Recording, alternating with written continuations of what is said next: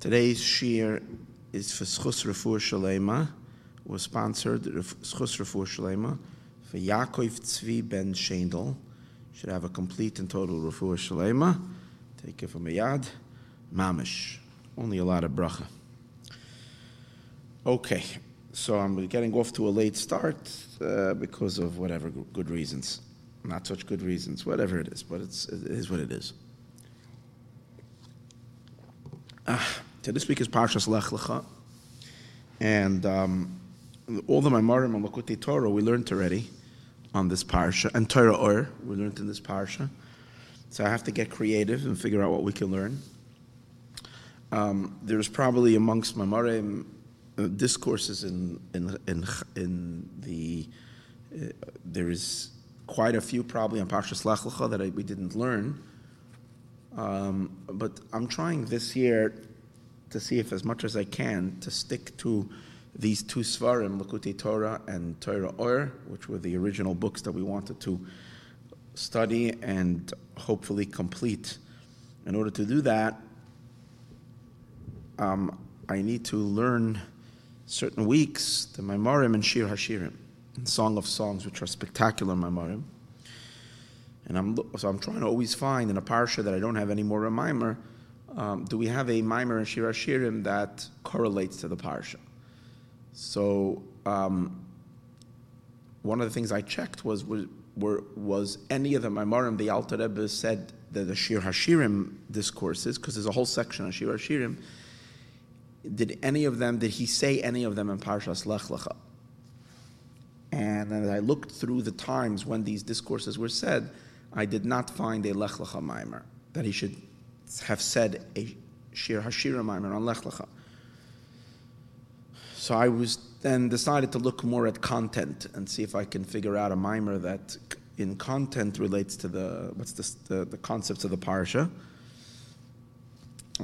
And uh, what I came up with that in this week's parsha, Avraham says to Sarah, "Behold, you're beautiful," and he's taken by her beauty, and he has to worry because of the of, of Pharaoh, the Egyptians, and he's concerned, and he has to kind of do something to protect her because of her beauty. So in Shir Hashirim, in Song of Songs, just like Avram tells his wife Sarah, "Oh my gosh, you're beautiful." Hashem says to the Jewish people the same thing. Oh, you're so beautiful. And so the mimer is uh, that that the Alter Rebbe said this was actually said in Shabbos Parshas Shlach Tav Kuf Samach Dalid. That is uh, 206 years ago. Tav Kuf Samach Dal Parsha Shlach. Um, that's when he said it. Um, what was the connection to Parsha Shlach? I don't know. And as we learn the Maimer, hopefully we'll find more of a connection to Parshas Lech Lecha. Um, I was traveling this week, and I that's where we're starting late as well. So I don't um, don't feel that I learned this Maimer well at all to teach it, but with Hashem's help, maybe something will come out with God's help. Okay. So the pasuk says, "Hinech yafa reyasi." It's this pasuk is actually repeated twice in Shir Hashirim. First, not exact same pasuk, but the same phrase. First, it's mentioned in Perek Aleph, in the first chapter of Song of Songs. It says in uh, chapter 1, verse number 15, Hinach Yafa Yasi, behold, my, my, my beloved, you are beautiful. Hinech Yafa, behold, you are beautiful. Einayach Yaimim, your eyes are like are dove-like. That's the the first phrase. Then he continues. He says a third time, "Hinech yafa doidi." Oh, so he she answers back now the, the bride answers back to the, to the groom, Hincha yafa doidi, behold, you are beautiful.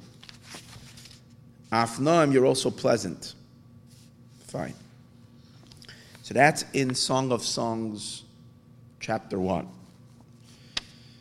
In chapter 4, the opening verse of chapter 4, again we have the same expression. Hinach Yafa Rayasi, behold my bride, you are beautiful. Hinach Yafa, behold, you are beautiful. Enayach Yoinim, your eyes are like doves. Exact same phrase. But here it continues with more. Mibad Latzamasech from your kerchief. And it continues discussing her beauty. A few verses all about the, the various comparison of how he is singing her praises. Fine. So we know that um, Song of Songs is a is a obviously it's a song where God is singing the praises of Israel, and Israel is singing the praises of Hashem. Um, but it also obviously has a mystical meaning as it's referring to the relationship between Hashem and the Jewish and the souls and the souls of Israel. So Hashem is speaking about the beauty of the Shekhinah. The Shekhinah is the root of our souls. And discussing the and describing the qualities of the soul. So let's read over here. Hinech yafa behold my beloved, you are beautiful. Hinech hinech, behold, you are beautiful. Hinayach yoinim, your eyes are dove-like. Hine inyan kefil, base pamim, hinach yafa. So why does it say twice, hinach yafa, twice? It's a, it's a, it's a, it's a uh, repetition. Behold, you are beautiful, behold, you are beautiful. Who, she'echot keneged nasa, because the beauty that we're referring to is the beauty that was revealed when the Jewish people received the Torah. And when we received the Torah, we received it, that was the time of our wedding. So that's when we presented ourselves to God and we were attractive to Hashem.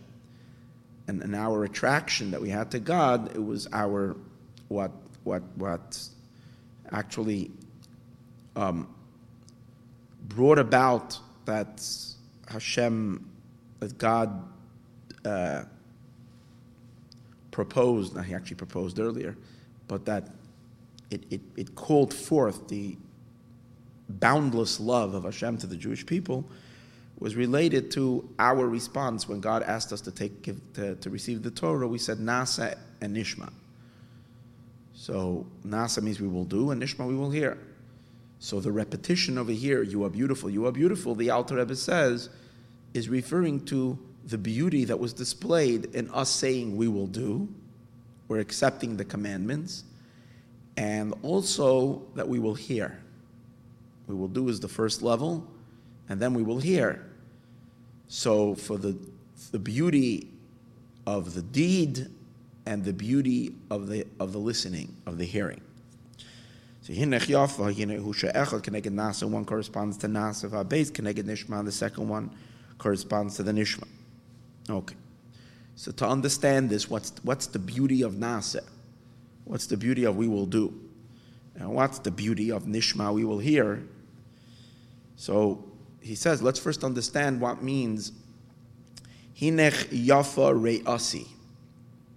Because the, the, the, the pasuk says, referring to, to, to, to, the, to the soul as beautiful, and God refers to us first as Rayasi, which simply means my bride, my beloved. The second time when he says Hinech Yafa, you're beautiful, he doesn't say my beloved. So the first time he does say my beloved. So when we say my beloved, Rayasi, which means my bride, my beloved, he says the word Rayasi has more than one meaning. Yesh It has two explanations of what the word means. Ushneim Echad, and the two of them are connected. Even though they seem to be very complete, two distinct ideas, but both of them are, if they're both in the same word, both interpretations of the same word, they must be linked together. One of them, is based on what the sages say in the, in the Midrash. Shir Hashirim al Pasuk Lissusasi. The Medrash on the Pasuk Lissusasi to the horses of the chariot of Pharaoh. I compare you, my complete one. That's a pasuk. So, oh, on that pasuk it says, over there as well, it uses the word Re'asi, which again, most people don't blink an eye. Re'asi means my beloved. But the Medrash translates the word reyasi from the word Mir'eh. Mir'eh means pasture. So reyasi means the one that pastures me, or the one that uh, supports me. So the Medrash takes the word Reyasi and says, Mefar Nisasi, the one that gives me my livelihood.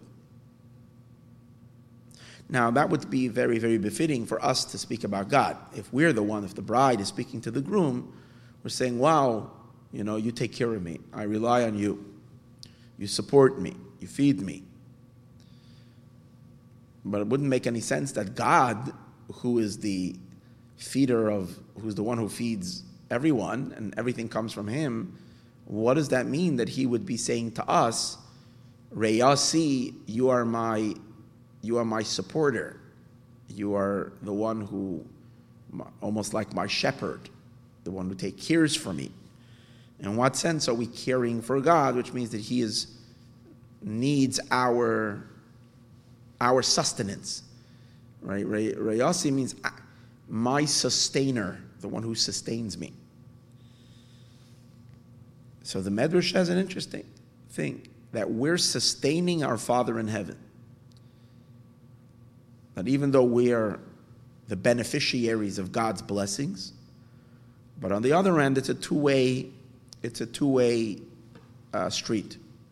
We receive from Him; He sustains us, but we sustain Him as well. And where were the Jewish people sustaining God? Well, when the temple stood, every day we brought him his lunch and his dinner, his breakfast and his dinner. And those were the two offerings that were offered daily two sheep, one sheep in the morning and one sheep in the afternoon. And that was feeding, feeding the Almighty. And therefore God says, you know, you will sustain me. Reyasi. You nurture me. Obviously, it's something that is completely incomprehensible. What kind sustenance means that if not without that sustenance, I can't live. How can we say that on God, that without us giving him a sheep in the morning and a sheep in the afternoon, uh, he's not doing too well? He needs to be fed. But that's what it is. So over here, when God says, Hinech Yafa, you're beautiful, Reyasi, the meaning of Reyasi means my caretaker, my sustainer, the one who takes care of me. Talmud Azal and the sages say, and in a sense you can say, Reyasi would be the, the, the, um, the term that is used for my beloved bride, but in a, in a human relationship, maybe you know, he, he's the breadwinner and, and, and earns the, the, the, the, the monies that are needed to support, to support himself and his wife and the family and so on and so forth. But if she is the one who's actually um, taking that and translating that into, into edible uh, sustenance, into food, then she is the sustainer.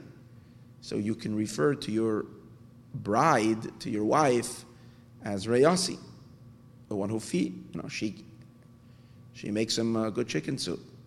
She she cares for him. She takes care of him. So she's a sustainer. The only problem is how does that work with us and God? How do we sustain him?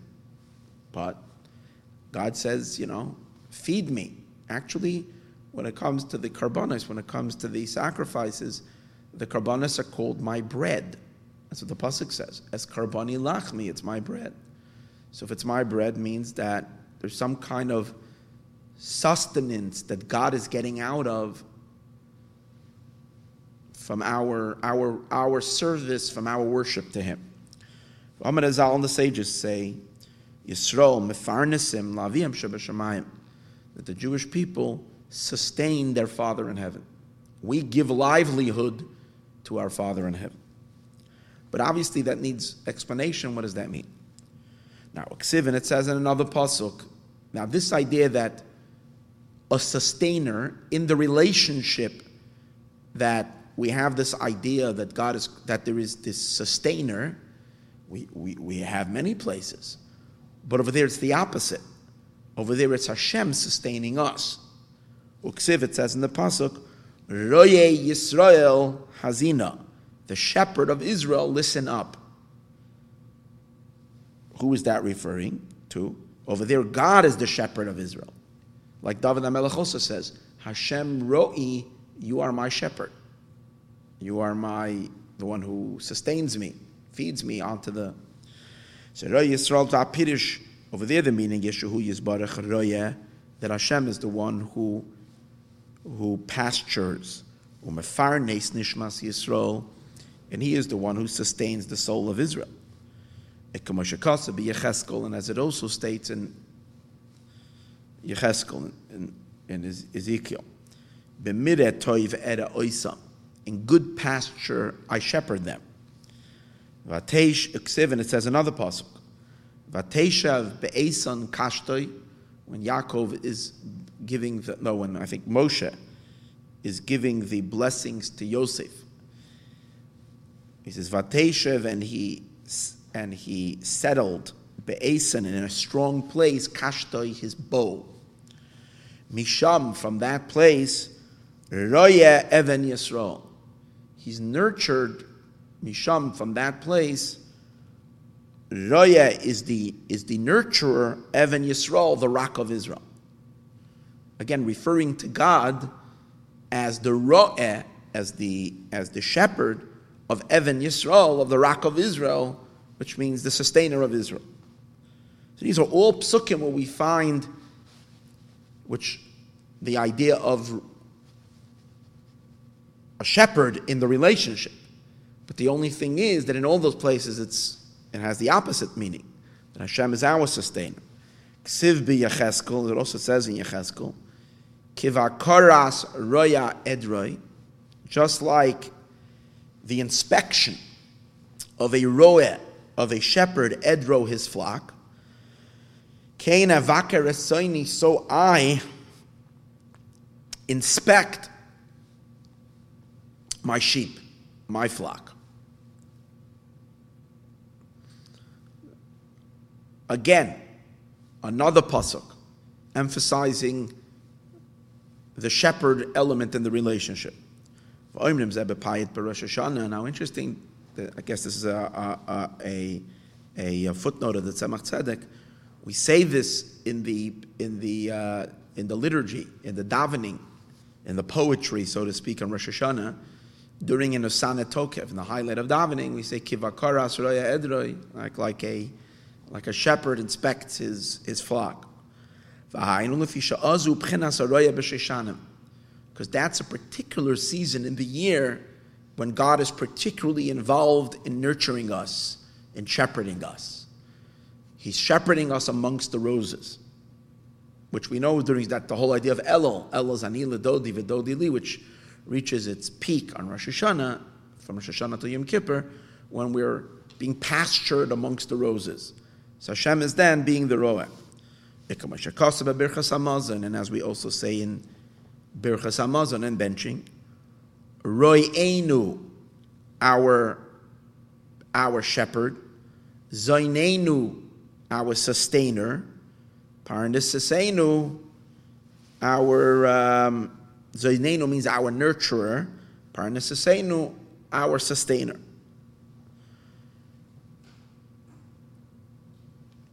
But Al Kapanim, what we have over here is that the word Re'asi is related to the word Roeh. But if Hashem is calling us Re'asi, you are my Roeh, it's saying that we are sustaining him. So that's one pirush in the word reyasi.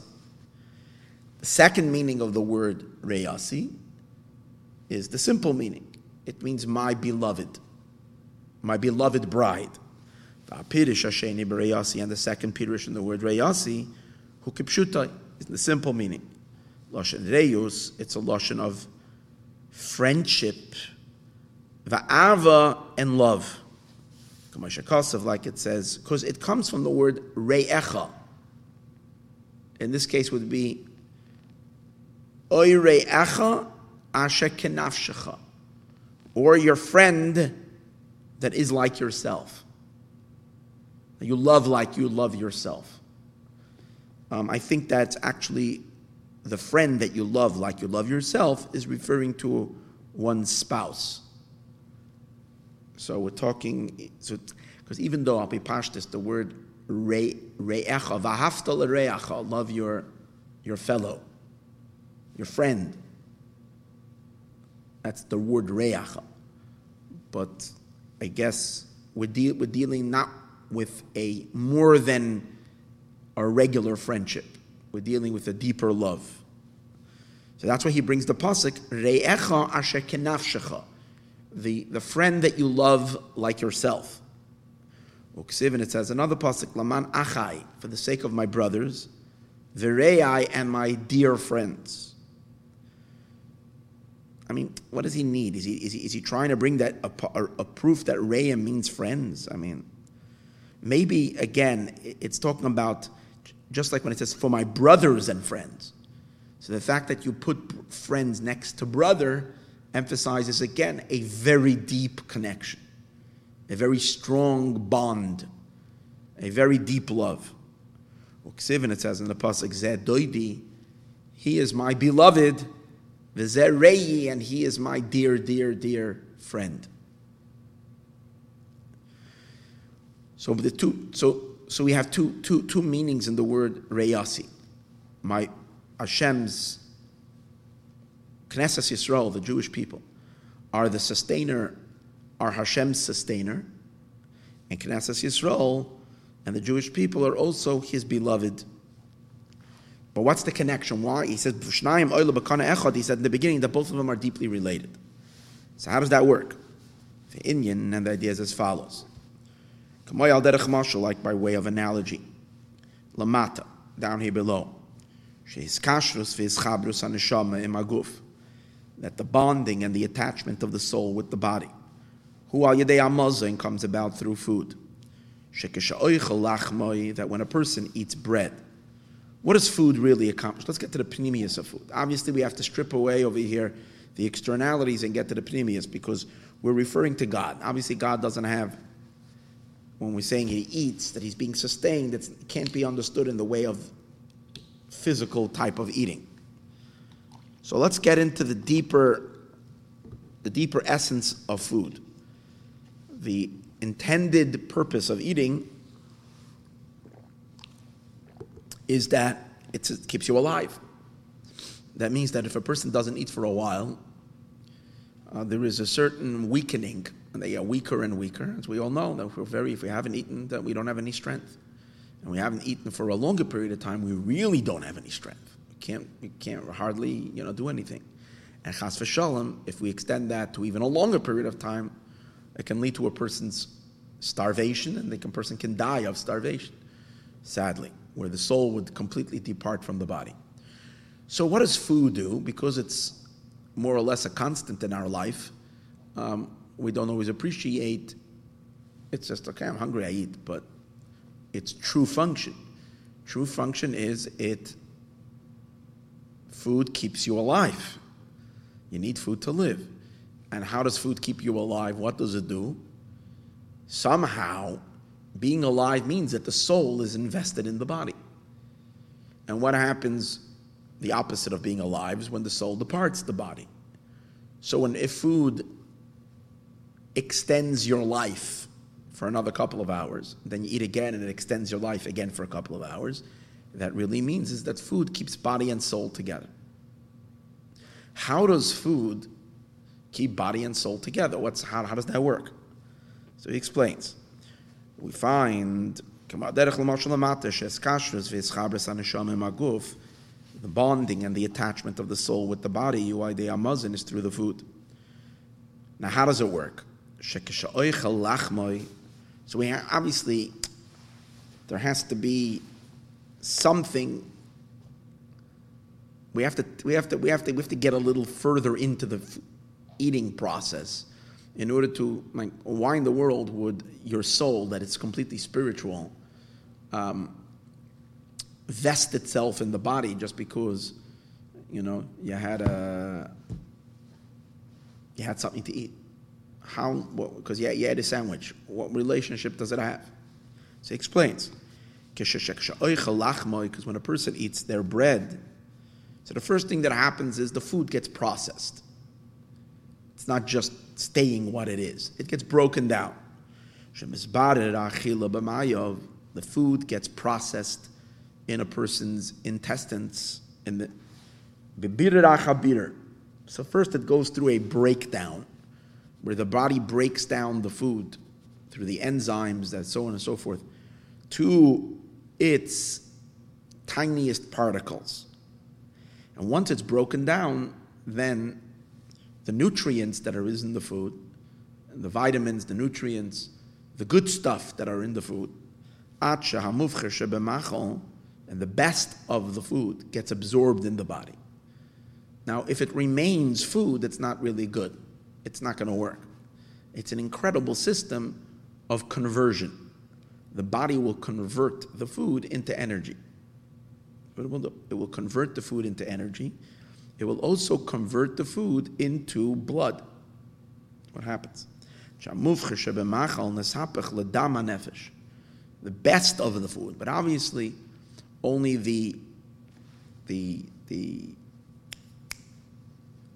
the, the, the, the positive, good nutrients, vitamins, and whatever else that's in that's in the food gets extracted through the through the digestion the digestive process and through the incredible mechanism that God has created is that it's able to like break break it down, take out the pnimius of the food, turn it into um, turn it into the as he says over here, turn it into blood. Now blood blood is the is the um, trend blood is what really transforms um, the body into a living being. Because the blood is the fluid of life. And why is that? Because the soul vests itself in the body through the blood. The soul needs to attach itself. Like we said, we learned it last week in the Parsha, in Parshas Noach. It mentioned about the prohibition of, of, of, of consuming blood. It says over there, ki adamu anefesh, because the soul is the blood.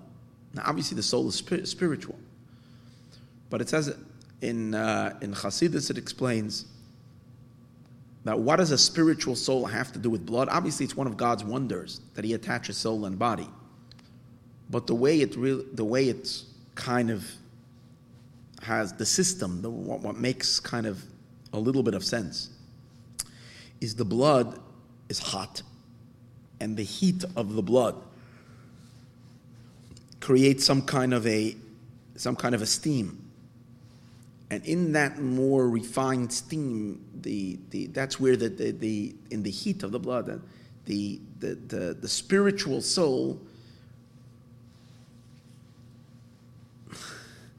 if you can say in the soul anything, then the soul is completely utterly spiritual. But we might say, the lowest point of the soul, meaning the closest it gets to the physical that's within the soul, attaches itself to the, to the spirit that's within the physical, which means that heat that, that rises or that, that is within the blood somehow is able to capture that, that nefesh. And that's how one flows into the other. The soul flows into the blood. Again, I don't know if this is something that uh, has a scientific way of testing, uh, other than the fact that we're alive. And we know that the life is related to the blood. And if too much blood leaves the body, then the person doesn't live. So, but how does the blood, but the blood needs to be regenerated continuously. And that comes from the food that we eat gets converted into the soul, the blood of the soul. and the blood. So where does that attachment happen? In other words, the carrier of the soul is the blood. But where does that, has, there's a certain place where, where, where, where body and spirit meet, where they converge, where they, where the, where the, where the, where the, um, where the spiritual soul somehow um,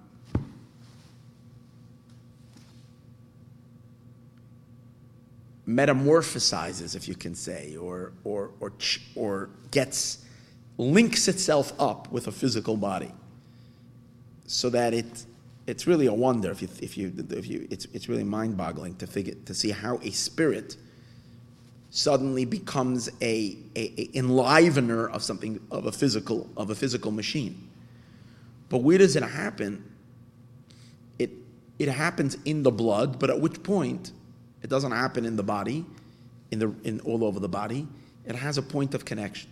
Where does that point of connection happen? So he says like this: the oil the blood rises to the heart, because we know there's the blood circulation, it goes to the heart.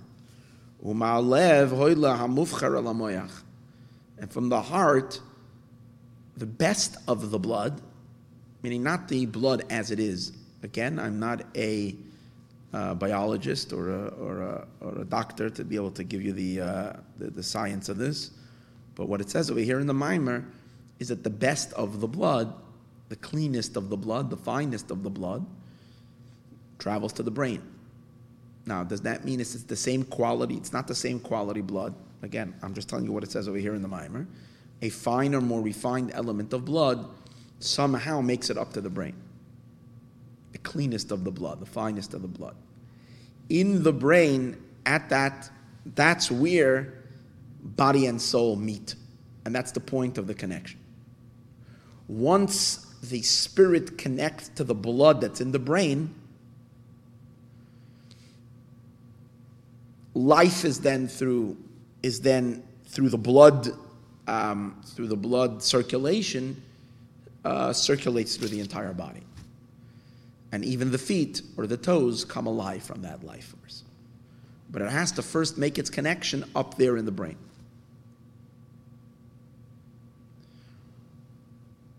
But for that, there needs to be this life juice, this life liquid.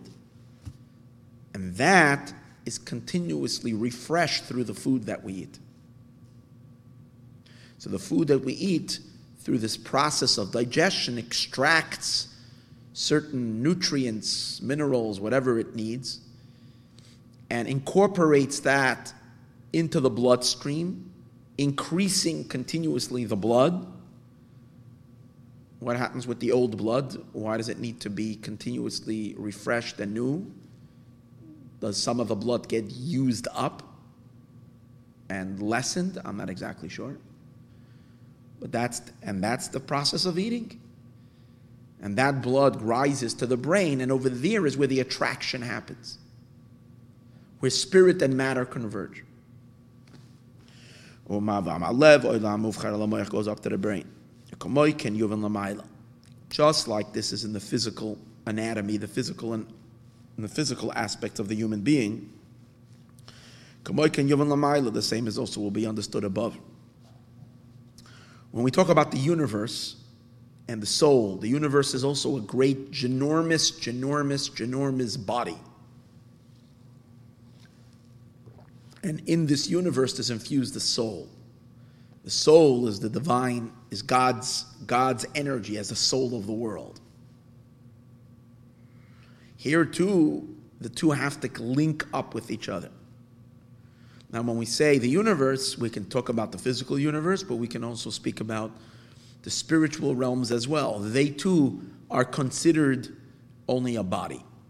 The entire sum totality of all of creation, whether it's the physical world or the spiritual worlds as well, they are all part of this great, ginormous body, and it needs to be enlivened. God is the life force pulsating. God's light energy that pulsates within the universe to create and sustain the world. Where does that point of connection happen? It happens in the brain of the universe. What's the brain of the universe? The brain of the universe are the sphirot, the attributes, are the first kalim. These are the first, these are the inner, and within the within the attributes, primarily the highest of the attributes called chachma. That's the brain. Chachma bina das. That's where the brain is. But they, the attributes themselves, are already attributes. They're, they're, they have certain limitations, certain, uh, and therefore it's not, it, it's not self-sustaining. It, it's, it's a body. And in there has to come the soul. But that's where the soul connects. It means God connects to the Chabad of Atzilus. In Chachma Bina Das of Atzilus, that's where the connection happens. But for that connection to happen, this, this, this, this bond of spirit and matter, so to speak, on a cosmic level, for this to happen, the cosmos need to eat, to keep. And what's that eating? The Torah study, the mitzvah observances of the Jewish people, is somehow what's pulling in these nutrients that's entering into the bloodstream that's rising up to the highest sphere of the Chabad, Chachma of Atzilus, bringing blood there, strengthening the brain, and somehow over there, in the brain of, of the universe, is where the attraction is happening that the life force is attracted to the brain, to the body, and links up with it. And from, and from there, all of existence is sustained. So obviously, those that are preparing the food and generating that, that they're the ones feeding all of creation. And this is called feeding our Father in heaven. Our Father in heaven refers to the first primal recipient of life. It's not God Himself. Father in heaven is referring to the first recipient, Chachma, is called father. The brain, the Chabad, is called father. Chachma of Atzilus, Atzilus is called heaven. Chachma, our Father in heaven, is Chachma of Atzilus. We sustain it. What happens if you don't eat? The brain gets weak. Your brain gets weak because it's lacking blood. So the brain gets tired, and when the brain gets tired and weak, it doesn't have that ability to pull the soul. That's, God forbid, the opposite. It can cause the opposite of life. So, this, the empowering and the strengthening of the brain is crucial to keeping the world in existence, as he explains over here. And the question is, why can't the Ein Sof, God wants to enliven the world, God, that's it. Let his life flow enter into creation on its own. Well, why is the soul need continuous stimulation to keep the soul attracted to the body? That's because the body is very limited. The soul uh, doesn't need the body for its own for its own sake. So the soul would rather just be a soul. For the soul to link up with a body and to uh, kind of carry all this heavy, heavy, you know, pull this 18 wheeler truck along with itself. Why does it need it? The body, the soul is not that interested in it. That's the food, for whatever reason. The strengthening of the brain causes the body to be strong and to assimilate the soul into the body. So too, when God, it's infinitely more that there's really shouldn't be any interest of his infinite energy and life force to vest itself in this insignificant universe. You might, you might say insignificant universe. The universe is ginormous. The universe is endless. So, of course, he's going to sustain it. No, as he's going to explain now, all of creation, all of the worlds are just one fleeting thought. That's what it is. All of time and space the entire project of time and space. That means all of history and all of space, both spiritual space and physical space, and spiritual time and physical time. The entire project of, of, of existence is one tiny little fleeting thought that can very easily completely become disconnected from the power, which is God. And if God forbid it becomes disconnected from the power, it's, it's gone. So we need it to be connected to the power line continuously. Which means the power line has to have an interest investing itself in it, in that thought. And that is the eating process. It's the food, it's this cosmic food process that keeps the power attracted to this thought, which means going into the brain of creation first, and from there infusing to the all of existence. Because the infinite one, blessed is he, there's no comparison to him at all. And also all the emanations, netzalim, all the emanations, including Chabad, Kalach Shiva, are all considered not. All the emanations. That means the the and the entire coming into being of the ten sephiros, which are rak mibchinas machshava achas lavat. They're only coming from one one thought. Which had occurred in God's, in Hashem's thought.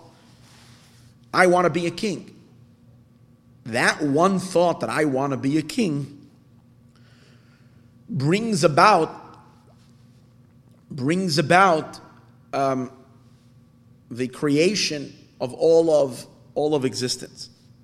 This one thought of God wanting to be a king, who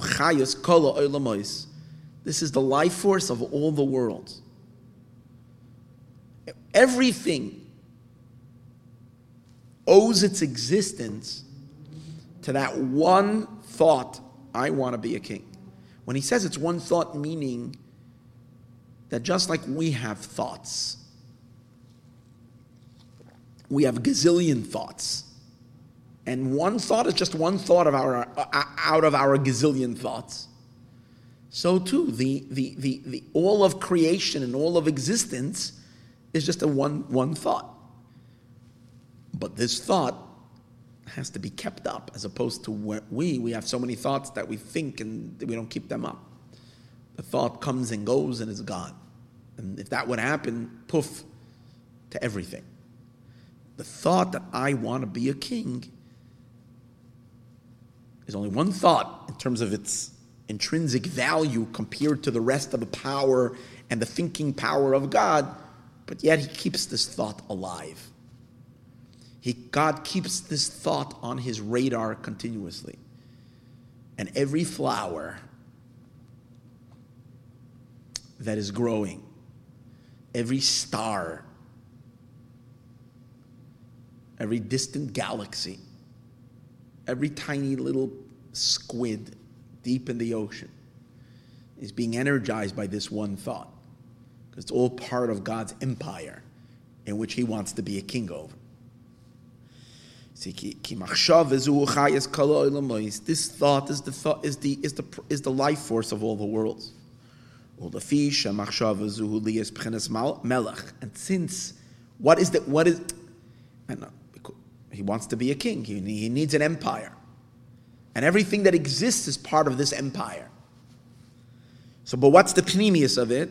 What does he want out of it? Is to be a king, and to be a king means to be taken seriously. And therefore, those that manifest his kingship,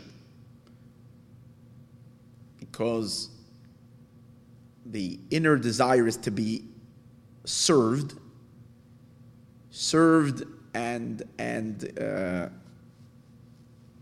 there should be a deep submission and a and and and he gets whatever kind of a delight and a pleasure out of the servitude of his servants. So we have to look within the cosmos, within all of creation, within all of the universe, and find what is the serving element. The serving element of the 613 commandments. What is his deepest desire of what he wants should be done. And that comes out is the inner, inner, inner, inner nerve and point that sustains all of creation. That's what we say. It's not a joke when we say, for the sake of Israel, God creates the world. We actually generate creation every second.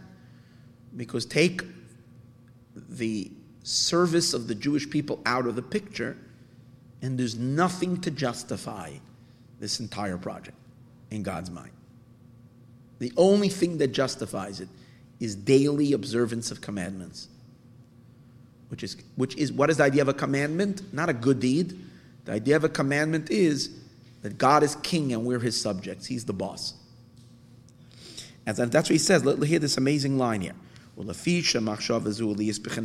Since this thought is to be a king, and this is what sustains everything, Al Nemar, that's why it says, Achas.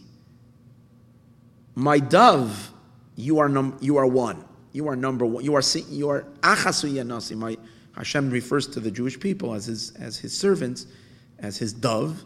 He says, Achas, you are you are just one. What does it mean, one? You are all that matters because you are that one thought. You know, there is this infinite, huge existence that's, that, that the mind can never, ever, ever perceive, conceive, and understand even not one iota, one tiny nothing of the magnitude and the magnificence of all that exists, of all of creation. And yet, all of that is, is, is hinged and being fired up and sustained by the pleasure he gets from the daily activities of mitzvahs being done.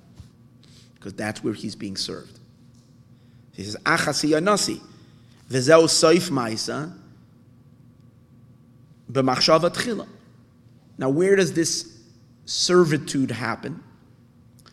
The servitude happens on the lowest rung of existence. In other words, notwithstanding the fact that we learned two weeks ago when we learned the discourse all about the song of the angels, how they're singing, and the souls in heaven, how they're singing the most magnificent song, and the celestial beings are serving. God is not being a king over there. That does not satisfy his kingship. His kingship is in the very, very, very external world, in the very, very, very, very lowest form of existence, where the choice is at every moment will you obey or will you will not obey? Will you do the mitzvah the way God wants it? Will you not do the mitzvah? And when you choose to obey, you're satisfying God's desire to be a king, and that's sustaining all of creation and all of existence. That's it. And that's why God says, You're it. Achasu yainasi. My dove, you're it. You are the power in that one thought. It's everything. It's not just important. It's the everything of everything, is that one thought. Now he says, So it's really, it's all one thought. So all of creation, all of existence is one thought of kingship all boils down to achas, to that. And then you think about it, it's all the mitzvahs and all the observance from Avram Avinu until today, it's one point of observance. It's that one bowing down to the king. It's Adam Arishon bowing to God. This is all the details the details expresses itself in every single Jew in every single circumstance doing a particular mitzvah that it has to be done right in this place at this point of time. But it's really just one fulfillment of one, one desire. I'm a king. Achas. And therefore he says now something that explains a lot. The exile seems to be going on forever, close to 2,000 years. Here's the painful thought. In God's eyes, it's all just a tiny little, little, little, little fragment of that one thought. And therefore, it's just a second. It's a split second. The entire length of time of the destruction of the Beis Hamikdash, which seems like it's forever, mamish karega. To God, it's one second. Kamosha Kosev, as it says, "Istarti ponai rega mimech." I hid my face for a, for an instant. For an instant, it's a long instant, but that's what it is. It's an instant. It's a, it's a second. What, what, what's the connection? The connection is that from the infinite perspective, from, from God's infinite place, all of creation is really in a nothing. It's dearly important to him because of one thing. Because of the mitzvahs that you and I do, all of us. And every time we go beyond our personal desires to take God seriously and do His will, that's it. That's touching at the deepest, innermost point and keeping God interested in creating and sustaining the worlds. The and, and as a result of this, so this one thought, tzimtzim gadol va'atzim ma'oid, very, very great limitation. It's a very constricting if we say that all of creation and all of existence is just one, one thought, so for Hashem to pay attention to this one thought amongst the infinite potential of other thoughts, and for Him to concentrate and continuously think this thought and not forget this thought, takes a enormous contraction of his infinite ability, of his infinite light to something so tiny and small.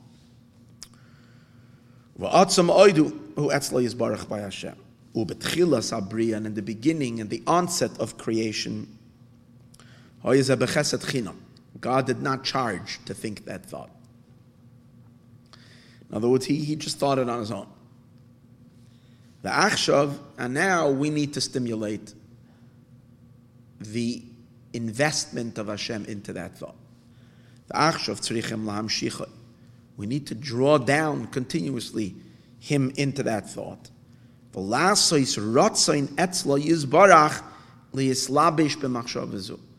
to create an interest and a desire and a drive by him to enclose himself in this thought.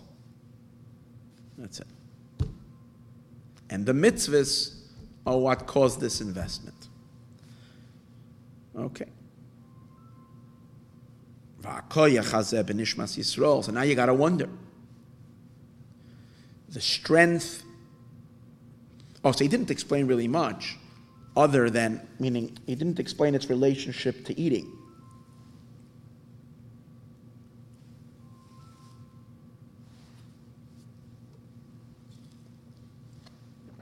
He explained the relationship based, I mean, he didn't explain much. So, what does it mean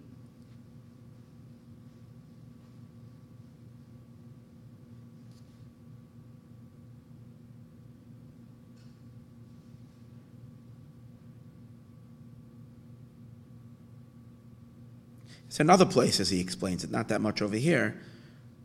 In other places he explains it that it's the just like the the the the the, the, brain, as we said earlier, in food.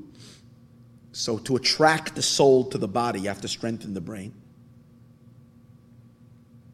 So so too in this process, in the in the in the on the on the grand scale, we have to strengthen the brain to, to attract.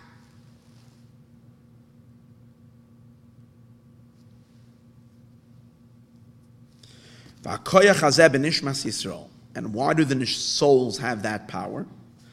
Because they arose in God's thoughts. In other words, because the the the the the um, the souls originate, you have to say, if the souls can generate God's thinking about creation, if the souls are able to generate God's thinking of creation, that's what we're talking about. He has to think continuously, hold that thought, keep that thought alive, keep that interest alive. So they must precede that thought. Because if our existence is just in that thought, from within that thought, and that thought is meaningless on its own, then it would be powerless to be able to attract the thinker into the thought. So, what he seems to be saying is, and that's what it seems when I was looking at the other Maimarim, a little bit. I, I told you I, I, had very little uh, preparation here. But what it seems like is that um, there, there needs to be somebody within the creation that is linked up with on a, on a deeper level to the thinker of the thought to generate the thinker to think that thought because if that thought on its own on its own is, is lacking merit to remain on God's radar, to remain in his thinking uh, thing, so there's nothing that that thought, because of its own lack of meaning or significance, so there needs to be something within God,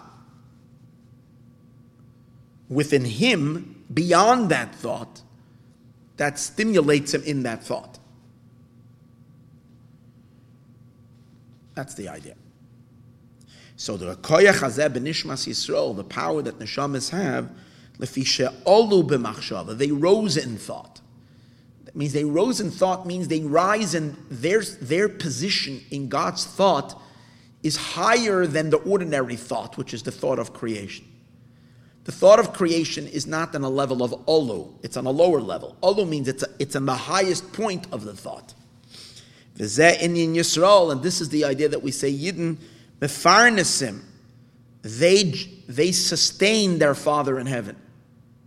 What does that mean? They actually draw down, the Father in heaven is lower than them, than the root of their souls. Because their Father in heaven already represents the highest point of creation. Father in heaven is the Sphirot, the, the three Sphirot that are the top of the, of the spheres, the first emanations, the first, as the Alter Rebbe says, Netzalim, the first emanations. So this is part the, that's called Father in heaven. To sustain it means to draw energy into the brain. Because they have risen in thought prior to that thought, they can generate the, their, the energy to their Father in heaven, which means to the to, to the to the uh, they're the ones who draw down Gilui Oirein Saif, the revelation of the Oirein Saif, Bimachshava Ilah, into the higher thought just like through feeding, through food, the brain gets stronger.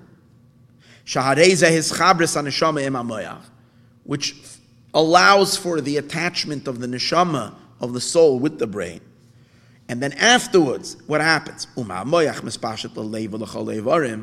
from the brain, it will later be diffused or um, spread out to the heart and to all the other limbs, the same as also above. First, you have to attach the thinker of the thought to the thought, to that one thought. For that, you need someone who is plugged in beyond the thought, and that's the souls of Israel. They can direct him into the thought. But once he's drawn into the supernal thought, from there already, it gets drawn down already into all the, the, the entire scheme of creation. From the supernal thought, Then it continues on already into all the nine other utterances and all to the more outer elements of creation and existence. But how do we draw him down? So we know that so the souls of Israel are the ones who will draw him down. With what? So for that, and that's why they're called Reyasi, my sustainer, because they, they, they do the same exact, they have the same exact effect, just like food has to bridge the soul and the body, the same is also um, the, the, the, the, the, the, the souls of Israel bring the soul of creation into creation. But what's the second pirush in the word Rayasi? Ach pirush Hasheni de Rayasi. The second pirush of Rayasi means my beloved. Loshen Ava Vereus is love and friendship. So, what is it that pulls God in? How do they keep him invested in that thought? That's through their intense love for him. Their intense love and desire to cleave and to connect and to bond with God attracts Hashem into that thought.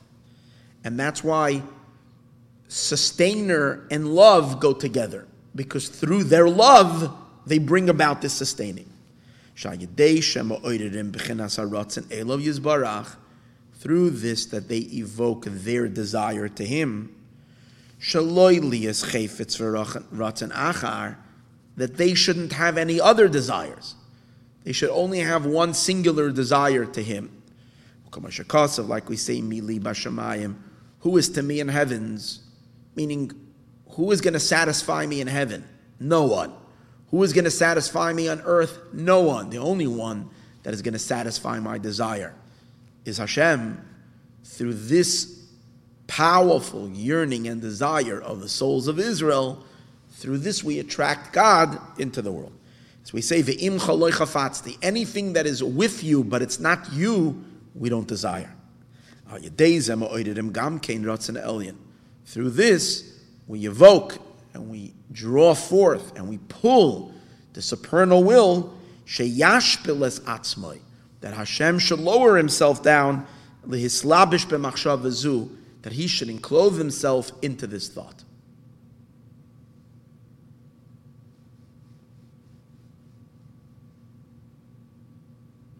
So obviously we understand that there's, this is this very powerful desire that is dear within our souls that can create this, this infinite bond between an infinite being and, and his creation. Now it says in the pasuk, "Yafa atreyasi ketirza." When I mentioned the psukim, I said two times he says, "Yafa at," you're beautiful, you're beautiful. But there's a third time as well. In Perek Vav in in in Shir Hashirim in pasuk Dalit, it says, "Yafa at reyasi." my bride, my sustainer, as we said now, you're beautiful. Kitirtza like tirtza. Nava, you are as pretty ki Yerushalayim like Jerusalem. So, what is tirtza?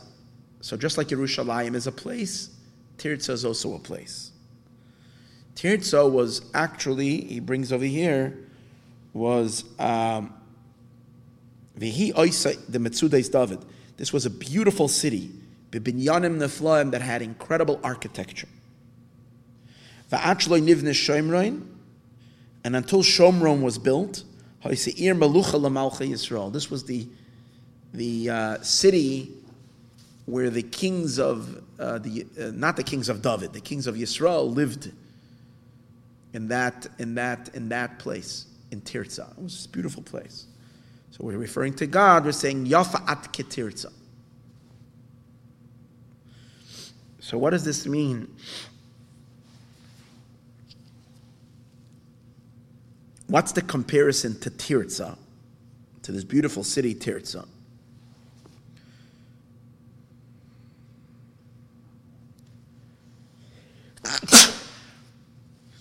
The in, you know where the idea is. Oy. Beis Bechines Beratzon, there's two levels in, in, in, in, in Ratzon, in will. If Ratzon is so important, our desire for God, keep our interest in Him, keeps His interest in us, and in, as a result, consequentially, in all of existence. So he says there's two levels of Ratzon.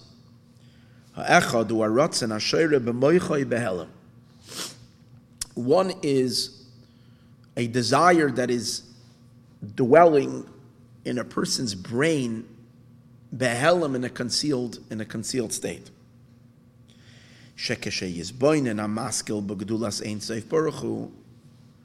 When an intelligent person is going to contemplate the greatness of the Ein Sof,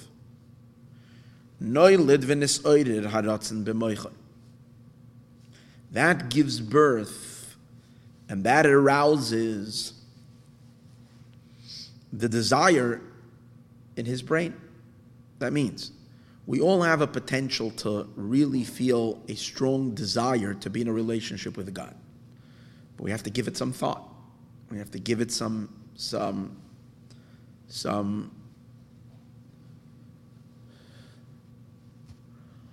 if they give it some time and some concentration for it to because a neshama is a neshama. A neshama has one desire. Its deepest yearning is a, is a, is a connection with its source. Its deepest yearning is a connection with God. But it's, it's uh, not active necessarily in our conscious experience because we don't think about it. But if we meditate on God's greatness, so this will evoke and it will awaken an excitement in the mind. Now, it doesn't mean that if a person is going to take 20 minutes to meditate on something, on God, that they're going to suddenly feel, become like Rabbi Levi Yitzchak of Berdichev, and have a burning fire go ablaze. No. But it's going to create an excitement in the mind. But that's, that's the beginning. If one is going to do that as a daily exercise, meditate and think and meditate to think, eventually that desire in the brain is going to make its way to where the ma- the uh, the matches are, to where the main fuel is. So it's like this little fire that's creeping down the line. When it hits that place, it's going to create a major explosion, a fiery rapture. And that's a second level. The Second level is when the love becomes all consuming and completely madness. Every single one of us has to try to do that. That's what we're supposed to arrive during prayer. But if we don't arrive during prayer, but at least we study a little Hasidus, and from time to time we think a little bit about what's important in life, and really think about God, and at least come to a place where we feel the desire that we want to be in a relationship, we want to be closer. That's called ratzon. When it translates into the heart, into the fire of the heart, it's called the burning of the heart. It's called ru'usa.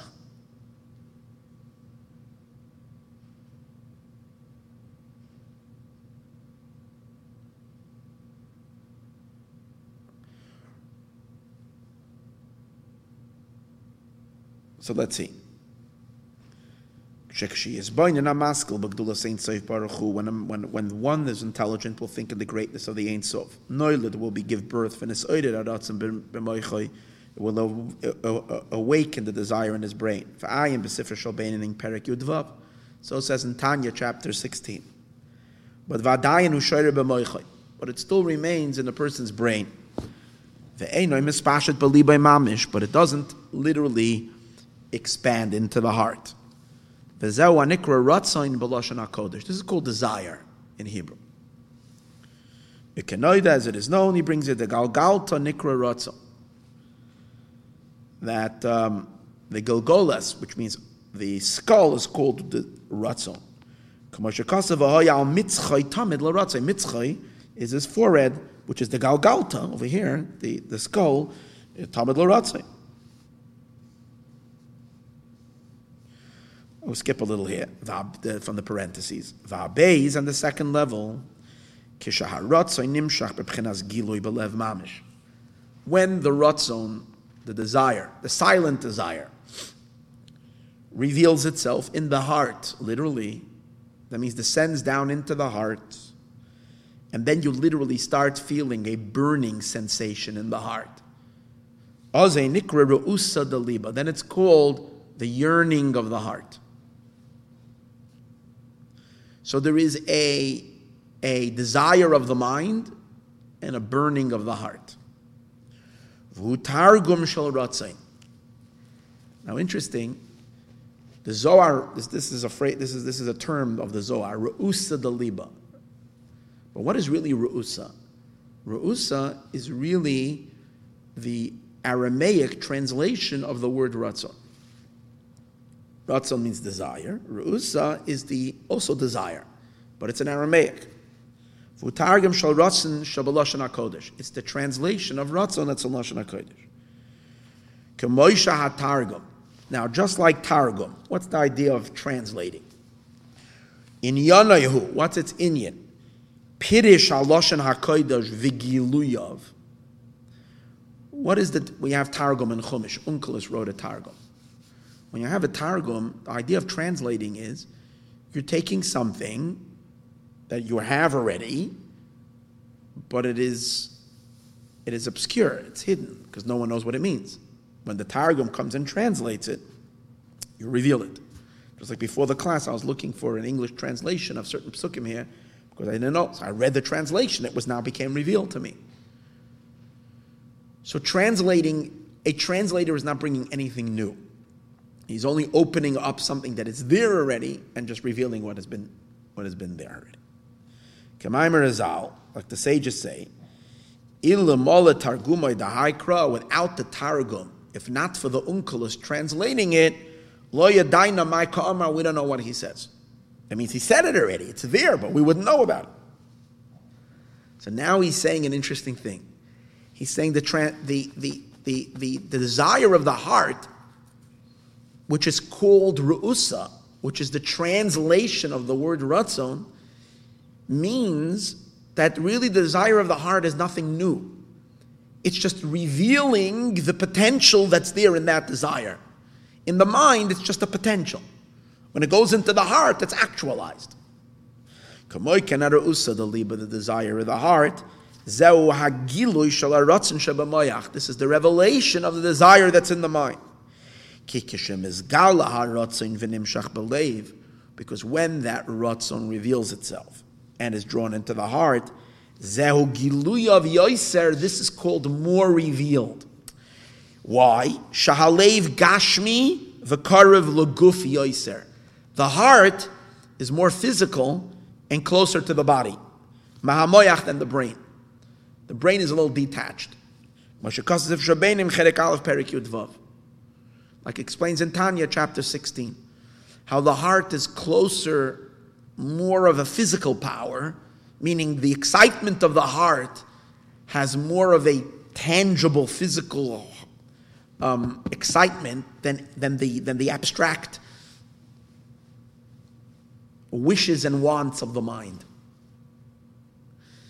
So, what we can say is like as follows when the desire to God is still in the mind, it's still very much in the soul. It's still deep, it's still very deeply hidden in the soul. Even if you're aware of it and you're thinking about it, it's still considered hidden from, from the person, meaning from the physical body, because it's, it's, it's, it's very much a, a, a, a, an abstract experience when it comes down into the heart, it's already attaching itself more to the blood, to the physical dimension. And therefore, it's more revealed to the. And this is the meaning of the difference between reyasi and tirza. V'zeu pchenes reyasi. When are we called reyasi? Reyasi means my beloved, my passionate, my, my beloved that I love you with passion and fervor and fiery love. Re'asi is when the Jewish soul is on fire for God, with a palpable fire in the heart. That's when we called Re'asi. We have desire for Him. And as we said before, our desire and our passion pulls His desire, reveals His desire, pulls Him down into that thought to be, to be in a relationship with us. The question is, do we need to have Re'asi or could we have a desire of the mind also? Does it have to be revealed so far that, as we said before, that basically the, that the person is a burning flame to, towards God? Or is it enough if at least we have the desire of the mind? So the Pasuk is saying like this Yafa at reyasi ketirza. Tirza is the desire of the mind. It's from the word ratzon. Tirza. Reyasi is the burning heart. So the burning heart is equal to the desire of the mind, meaning, the desire of the heart. You are beautiful. The desire of the heart. Like the desire of the brain.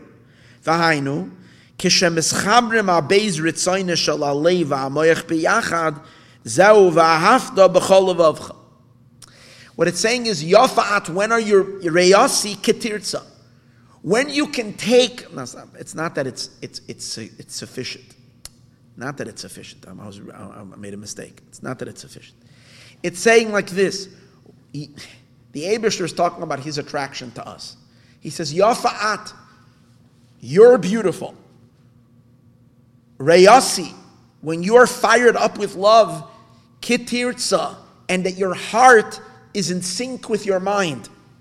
In other words, you're able, you're, you're, you're, you're manifesting your love of your of, of that I know that's in your soul, but you're allowing it to, to, to, to, to, to come forth and to consume you. That's when you have both your mind and your heart are now synchronized, are both, are both in love with me. And then that's called vahavta, you should love. Because vahavta is gematria 414. Ve'ahavta is 414. Tough is 400. Bays is 2. And then Hay is 7. 8. 8 plus 6 is 14. Ve'ahavta. Now, two, uh, 414 is two times the word oir, light. Love is, is called light. Two times or is two times love. The love of the mind and the love of the heart. Pamemar now these two desires. Through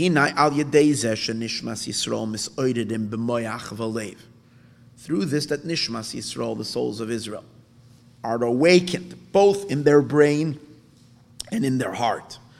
Liyos rei asi ketirza that your outer desire, your re'asi, your more, at, is ketirza, is basically God is saying like this I know you love me deep inside your heart, but I want to see that on the outside as well. I don't want to see it just in the inner heart. Let that come out.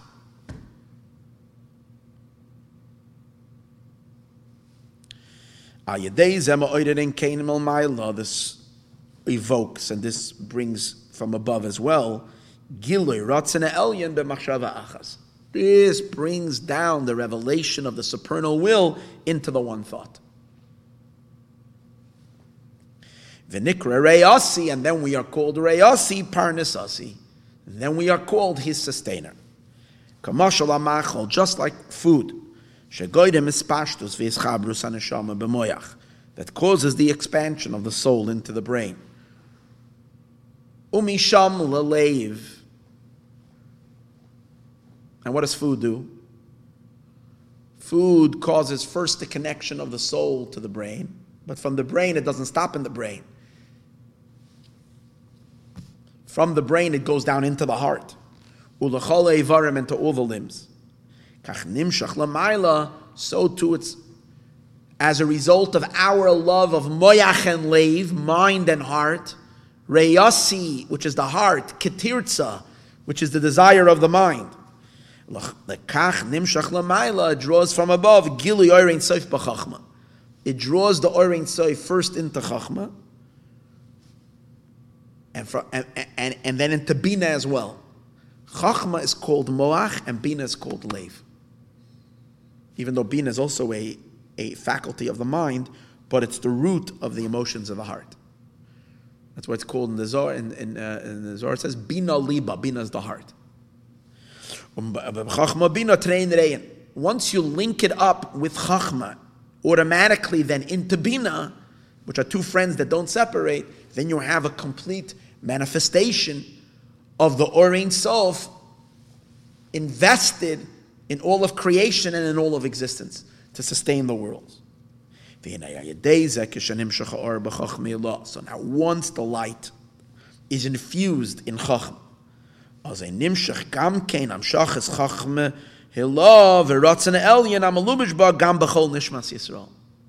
Once it's infused in chachma, and who is that? And the highest level, which really also means in the greatest tzaddikim, who are neshamas are like the brain. From there, once they have the connection in their brain, godliness, Hashem is manifesting in their in their neshamas, they will channel it already to all the souls of Israel. That's like the it will go even to the rest of the souls of Israel, even those that are considered defeat. It's like if a person eats, it's not just you feel suddenly you feel sometimes you feel like weak in your mind, your brain is like dead.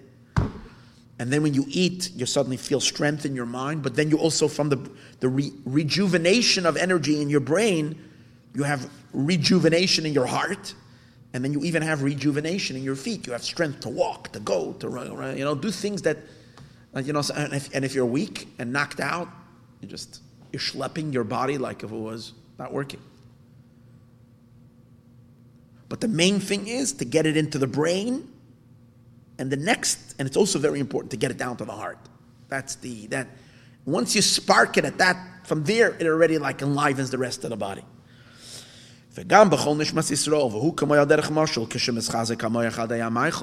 When you eat, and as we said before, you strengthen the brain through the food, and the chayas of the nefesh and the life force is drawn into the brain. Then it's already mispashet from the moyach to all the limbs of the body. Af gam It goes down even into the feet. Now you have power to lift your feet up. And you're able to put your whole body, you're able to stand up. Or else like you're laying, you can't move. Now you're able to stand the person up on his feet. V'gam b'chol tzar v'ke'ev sheberegel margish tekef miyad b'moichai.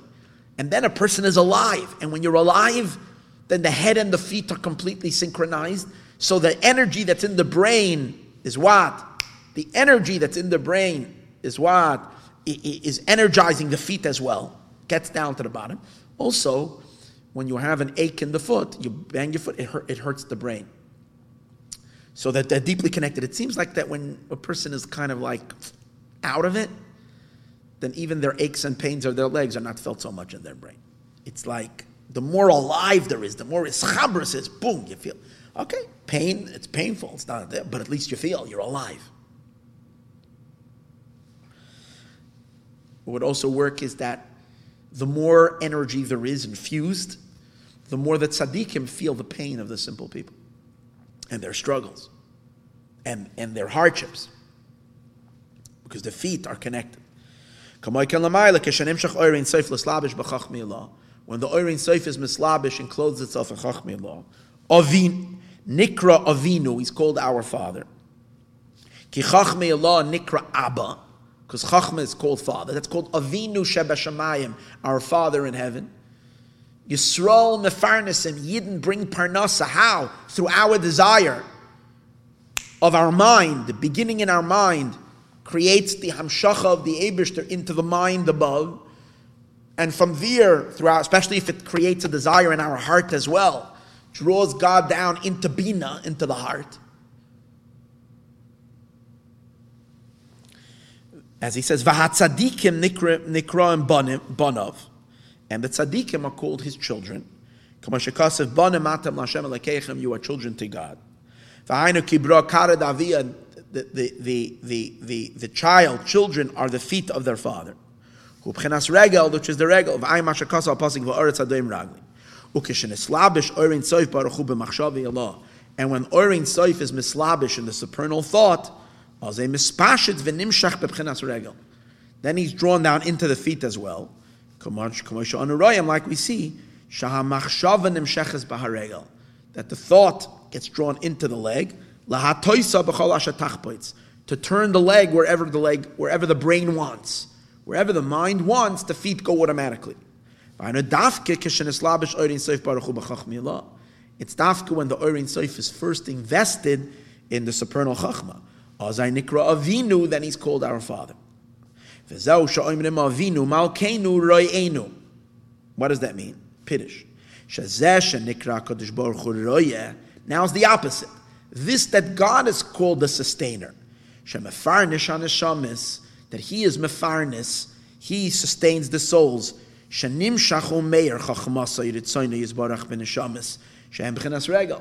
He is drawing His chachma and His ratzon into, into the neshamis that are called feet. When he's saying is like this, it's interesting. We first have to sustain our father. Once he is sustained, then he is then he is called Avinu, our father, then he sustains us. Because the brain sustains the legs. We're the ones who have the power to initially make the contact of, of the Or Ein Sof with, with the Moichin that comes from us through our desert, through our yearning of the heart or yearning of the mind, creating that, that facilitating that bond, connecting, making that connection. Once that connection is, happens already, then he becomes avinu and he becomes royenu parnesenu, like we say in benching. Akel avinu, our father, royenu, our sustainer. Because once it's in the brain, the brain. Now, when he says the brain gives life to the feet, it's not just that the brain gives light for the feet in feet things. The brain allows the intelligence to go down into the feet as well. That the feet should be intelligent feet, in as much as the feet can be intelligent. To act intelligently, to walk intelligently, and so on and so forth. So, what he's saying is, once there is life force in the brain of Chachmi Ilah, and it's filled with Orein Saif, that chachma is going to trickle down to the feet, which means it's going to bestow chachma to us, where the feet. It's going to bestow and infuse chachma into the people, into the into Nishmas Yisrael, to the souls of Israel, and ratzon, and desire as well. That means desire to be alive, desire to be connected, desire to be a Jew. So it's it's it's symbiotic Is that the word? Something like that. Because it's it works in two, it, it works in, in, in, as a cycle. In other words, we generate through our desire initially, then it's drawn into chachma. That itself infuses more desire and more ratzon into, into the neshamis, and it works back and forth. That's the meaning of Paiseach as you. Once the Abishter is vested in Chachma, Chachma is called a Yud. Chachma is called a Yud. You know, Yud, Yud is Chachma. But Yud is closed, it's a tiny dot. Then we say poiseach Pesechas Yadecha. Simply it means you open your hands. The deeper meaning Pesech es Yudecha, you open up your Yud, which is Chachma. Umazbia, and you satiate L'chol Chai to every living being, that's every neshama. Ratzon, you fill them with desire to be alive, desire to be Jewish, desire to be connected, desire for a mitzvah, desire for, for prayer, desire for godliness. ומסביר לך חי רוצן, ליאס מסקרבים יחד הרוצן של הקדוש ברוך הוא עם הרוצן של הצדיקים. That the desire of God and the desire of the tzaddikim should merge together. והויו לאחודם ממש, שאין להם רוצן אחר, זולוסי מה שרויצה הקדוש ברוך הוא. To the point that they're so infused with God's desire that they have no desire of their own, only what the Abishter wants. Uh, So it's interesting. He's referring to the tzaddikim as the feet. And what are the regular people? The regular people are the feet of the feet.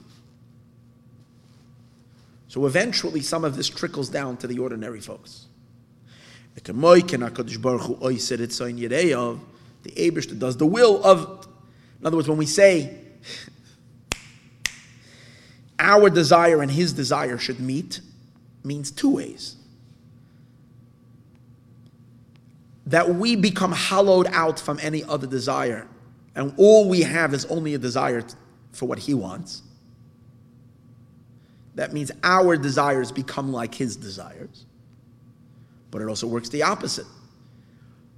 Ritzoin Yirei of Yasa, when we have, when the tzaddikim have a desire, God does what the tzaddikim wants.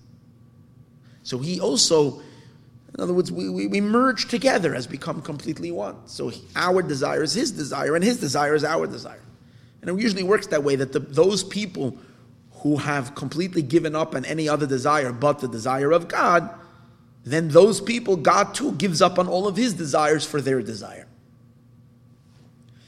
Even though they have no other desire but the desire of Hashem, but somehow.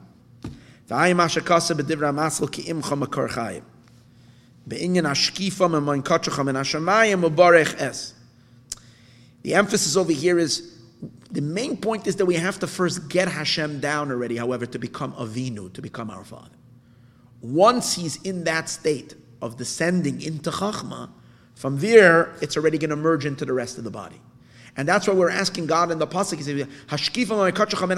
look down from heaven. Where do we care from God is looking down? Let him look down from wherever. What's the emphasis? Look down from heaven. Because Shamayim means Shamayim, there there is water, that's Chachma. We want Hashem to look from Chachma. Because once he's vested in Chachma,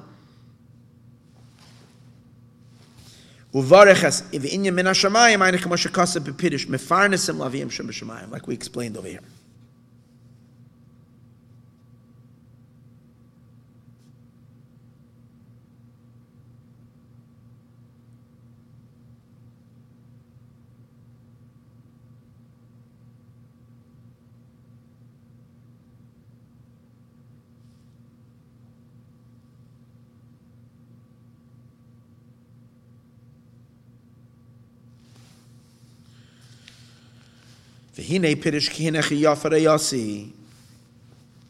Now, that's the meaning of Reyasi.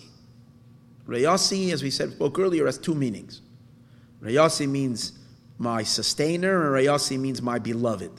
And as we learned earlier, how do we sustain? Through our love. But we didn't. but now the Rebbe says, the Alter Rebbe says, well, the pasuk says, "Hinechi yafa, you're beautiful." This one who's Reyasi is beautiful. So we have to say that our love, not only that there is love, but that the love is beautiful. What's the beauty of the love? What's the beauty of this love that sustains? What's its beauty? So the Rebbe is going to explain over here is when the love is not just love, but when the love is colorful. And the love is, is multifaceted. That's, what, that's when it's beauty because beauty comes from multi from from from a blend. Piddish kemoish lamata begashmi is just like below in the material world. Ikarayoifi vahanoi, the main beauty. Who betziyur umara gimel gavanim is when you have at least three colors coming together, then you have beauty.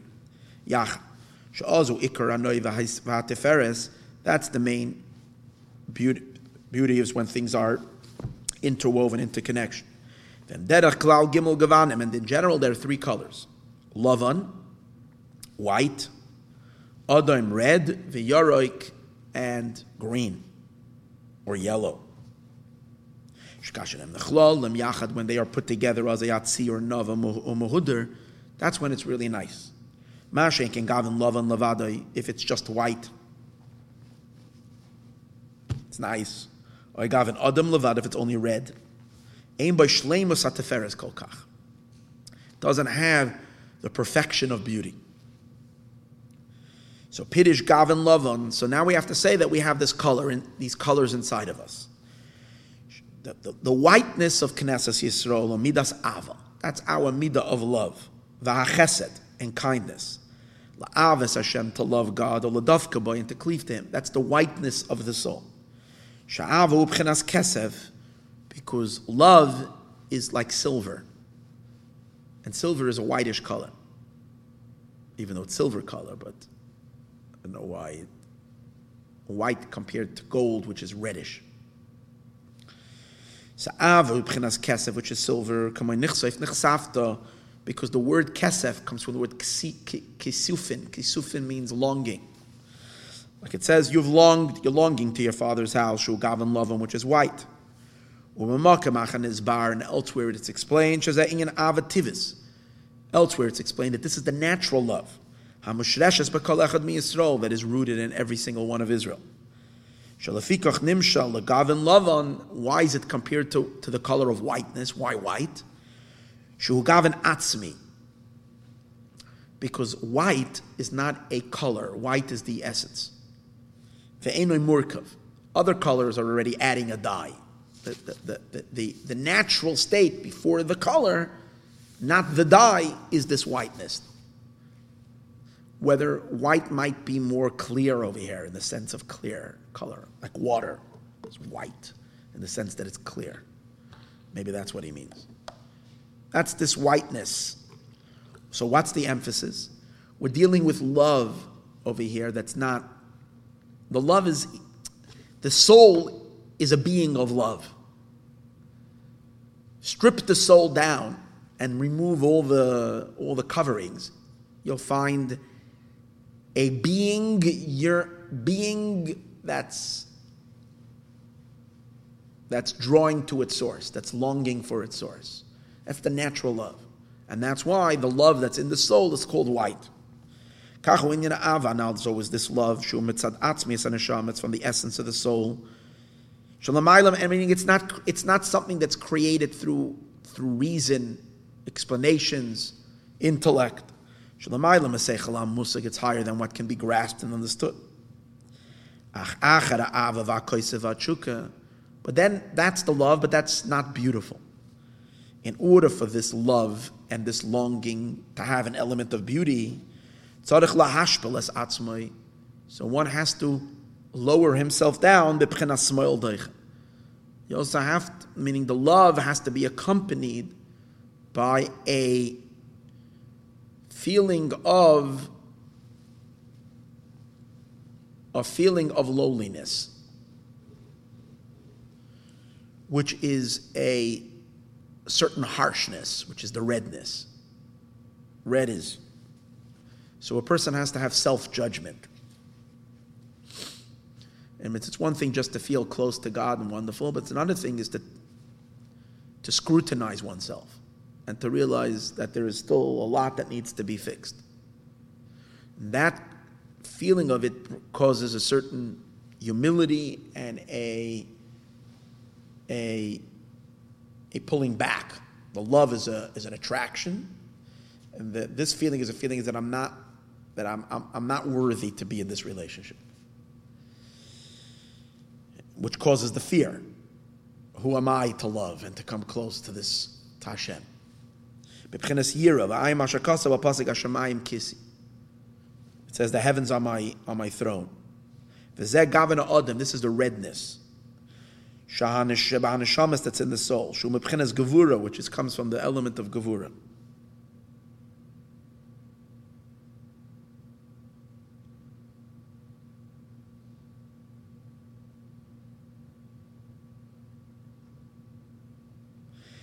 Like I saw today, Rav Melech of Lizensk used to make a cheshbon. One time Rav Zusha came the saintly Reb Zusha of Anapali, and he met his brother Reb Melech, and and Reb Melech was in the middle of a very intense um, cheshbon anefesh, accounting, and basically he came to the conclusion that he's not getting that he doesn't deserve one iota of Gan that he's not worthy of even finished. But he took to calculate, this time he calculated, based on all of his deficiencies, that not only Gan but even Olam Haba, which is what we say, Kol Yisrael Yeshlam Chelek Olam Haba. That's Tchias HaMesim, and that everybody but Eblemelech, based on, and he really f- believed that. He really brought him. He really saw himself as so unworthy that if every Jew has a chen, not him. Okay, so Reb Zusha said to him, it says by Vahemen Bashem, he believed in God, by Avram Avinu this week in the parsha. Vahemen Bashem, he believed in God, Vayachshaveu loy tzedakah. And it was counted as a, a tzedakah. So he said the meaning is that Avram Avinu believed in God, that even Avram Avinu felt also he's unworthy completely for anything. He said, okay, the Abishter will hopefully take care of me with pure tzedakah. Tzedakah you give to someone that's not worthy. Ooh, so Rabbi Melech got very, very happy. He says, ah, yes, satisfied me. Tzedakah. So it's amazing how you can have these tzaddikim, they're so pure, they're so holy. They did tshuva even on for what? The tiniest little thing they did when they were a baby. Like Ramelech burned his hands because he, he once saw his grandson hit his mother. He once saw his grandson hit his, his daughter, his mother. Ramelech got very upset and he like looked at the kid and says, Shlogan mama, you're hitting a mother? The kid was maybe a year old.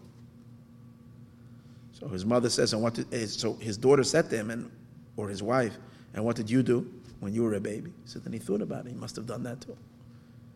So he went to the, to the oven, he put his hands down, literally burnt his hand for the tshuva. Then he, did. then he actually, he had a, a miraculous refuah that happened. But he needed a tikkun. So it's like if there's any, and yet these people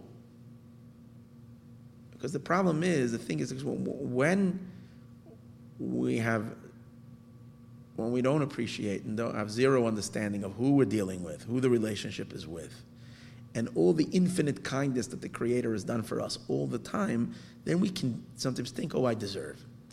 I deserve to have, uh, uh, from all the good that I've done, I, I, should, I should be dealt a better life. I should be getting something nicer than I have. The, tzaddikim that have a true sense of the divine, they really truly feel their utter worthiness, worthlessness, and lack of, and feel completely deficient in everything, in all their Yiddishkeit and all their mitzvahs. They're actually embarrassed with the way they serve God.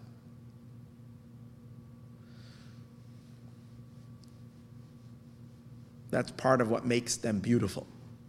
It's not just their fire, it's their it's not just their whiteness, it's the redness. That's the Yitzchak. Yitzchak felt that way all the time. Avram served Hashem with love. Yitzchak served Hashem with awe and fear and felt always unworthy. As he says. That comes from gevura. Gevura means you're criticizing yourself. You criticize and criticize and then beis b'chines davram ayavi. These are the two levels of Avram, the one who loves me, Upachad Yitzchak, and the dread of Yitzchak. But then there's a third color, the Gavan Shlishi, and the third color, Pchenes Hayarik, Shuama this is the, the medium, Ben Shnei Gavanim Ha'afeichem Anal, which is the green or the yellow, which is in between the white and the, and the red. This is the third Midah. This is Yaakov Avinu. Shu Midas HaRachamim, whose, whose way of serving God was through the attribute of compassion. To evoke compassion on a soul. In other words, love means I'm attracted. I feel a powerful desire to connect. Fear means who am I? Even stepping over here. Just what do you think? You're, you're, you're, you're, filthy, you're dirty, you've made so many mistakes, you're, you have these, whatever. And then comes Yaakov Avinu and says, No, so if that's the case, this your pitiful state. It's the charachman something. You feel tremendous pity for, for your low, and that it, and that that allows you to to um, entertain the love. You're allowing yourself to entertain the love because you feel such compassion on, for yourself. of because of how low one is. As long as you're criticizing, it's like it's like the, the father that's criticizing the child very, very much. First there's love. Then the child does something, the father is being very harsh. Then the mother comes in and the mother says, So she evokes the mercy. When she evokes the mercy, so you can bring the child back into the into the loving embrace. So the mercy, see the mercy when the mother evokes the mercy or when the the, the, the, the, compassion, it's not countering the criticism. Criticism is criticism. Did something wrong, needs to be punished. And the child is crying, and the mother says, Look at me, feel so terrible. It's not like I'm contradicting and saying it's not true. So therefore, Rachamim includes the, the Gevura. It embraces the Gevura, doesn't deny it. In the lovey-dovey relationship, it's just love. God loves, I love, everybody loves. So then if there's anything bad, we don't see it. It's all love. You're looking with the critical eye, you see the deficiencies, you see what's lacking. You see where improvement needs is needed and why, and then you can point out whatever is you know seriously not been done to improve and therefore don't deserve to be close to God. But then you realize how, how pitiful is a state is how pitiful is a being who cannot be in a relationship with God. So you're not ignoring the faults. With the faults, it's a Rahmanis. And that Rahmanis allows to bring the deficient being into the relationship and into the love. Then to evoke mercy on oneself. So that, and, and it's interesting. And the, the rachamim is really taking in the mercy in, in the case and the spiritual compassion. It's taking in both the chesed and the gevura. Because on the one hand, you're, you're, you see the greatness of God, so that's the chesed element. God's greatness is without an end. And at the same time, the Yizbainin nafshay. and one contemplates the descent of one's soul, Rama, from being so high so godly, and finding myself in the situation where I am now. This will evoke and the, the mercy. This Rachmanis memutzas pein chesed the gevura is a memutza between the chesed and the gevura. It's the medium. This that his mercy gets gets warmed up. Says even the feeling itself is a feeling of there's a feeling of kindness, but the fact that you're getting heated, rachamim it causes a, a very warm, I guess, intense feeling. That intensity is kind of the intensity of gevura. It's an interesting idea. But its, its, its, its general direction is towards love. Love is cool, is in the sense, compared to the Gevura, it's, it's mellow. Gevura is intense. And Rachamim has the intensity of Gevura directing towards the, the, the direction of, of, of Chesed. So now, now the Alter Rebbe goes back. One midah, if a person only has one emotion, one, one, one, one element in his service, it's not beautiful. Only when you have all three together. All three Through all three together, one can be a, a mover, higher and higher.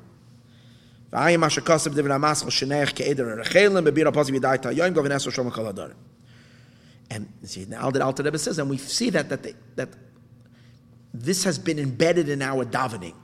In our davening, Hashem has, I mean, the, the David HaMelech has already put into davening all these experiences. Part of davening speaks about, is there to stimulate the love, greatness of God, and so forth. Part of davening looks at our lowliness. You know, when we find it, give an example, Yom Kippur, or Hashanah, we put ourselves down very much during davening. In addition to Ashamnu Bagadnu, if during Unesaneh Tokef we say, Atahu Melech, you are so great, boop, boop, boop. then we say, and we are a bunch of losers, a bunch of this, a bunch of this. We're here for a couple of years, then we go into the dust, and we, we speak all so, we put down the human being so, so much. So you have the, but even in daily davening, you have psukim that evoke love, psukim that evoke trepidation and fear and pullback, and psukim that evoke mercy and compassion. And that's Avram, Yitzchak, and Yaakov embedded in davening. They're all there in davening. Ki tfilos avos tiknam. The tfilos were instituted by our forefathers. Shem Avram, Yitzchak, and Yaakov, which Avram, Yitzchak, and Yaakov. Shem makar agimel midas elu. They are the source of these three midas. kach kol midas elu chagas isa betfilos. Since Avram, Yitzchak, and Yaakov are the source of prayer, they've put their energy into the davening itself. Shetiknu Avetz Kanel, they infused their nature, their, their, their soul into our davening. And that's what we say.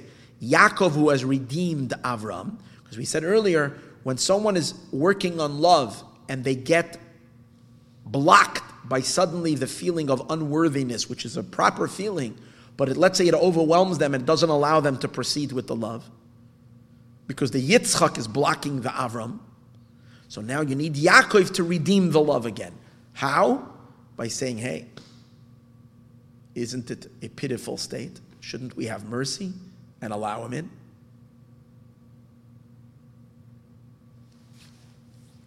Ki midas midas avram, bilti, midas rachmanis, because the love without rachmanis, Shumidas Yaakov, which is the midah of Yaakov, einoi nechshav leyafa is not considered beautiful. If you have all three of them, azehu yafa, then it's beautiful. The yuchlu lalois aden kates, then you can go higher and higher and higher. Look in that mimer. V'zeu kol hamides chagas. This is all three. Ava v'yira v'rachmanis. Love, fear, and mercy. Azu yafa kamoy lamata b'marais. Just like down here, when you have a blend of coloring, it creates, it creates beauty. Now, all of this, it says twice in the pasuk. Hinech yafa reyasi.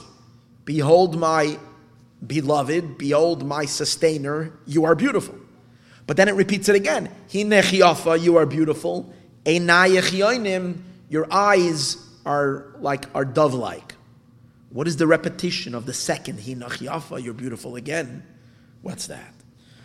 The first one is Pchenas Nase. Remember we said we said one is Keneged Nase and one is Keneged Nishma. One correspond.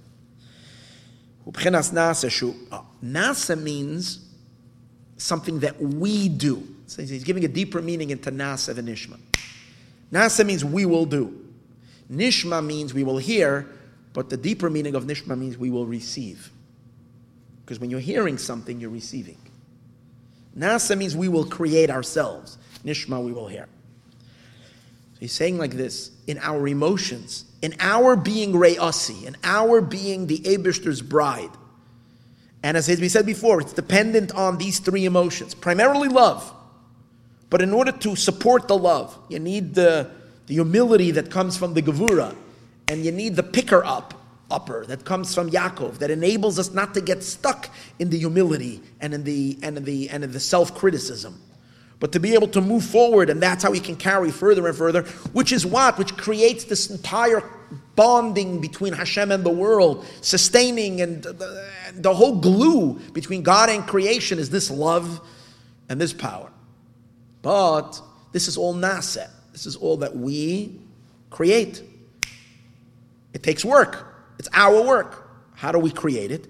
Through meditation, through medita- meditative prayer through davening and thinking. If you don't think and you don't put in your mind to it, you won't feel anything.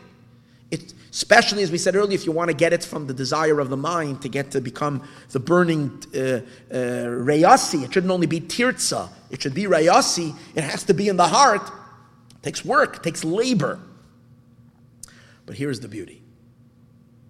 Once we do the work and we put in an effort to, to reveal these three emotions, Then we experience a downloading of higher emotions into our soul. And those are Hashem's chesed gevura teferes, Hashem's love and Hashem's gevura and Hashem's compassion descend upon the soul, and suddenly we start loving God with a with a infinite love, with a divine love, not with a human love. Our love to Hashem now becomes our love to the Abishter now becomes on a level that's purely divine.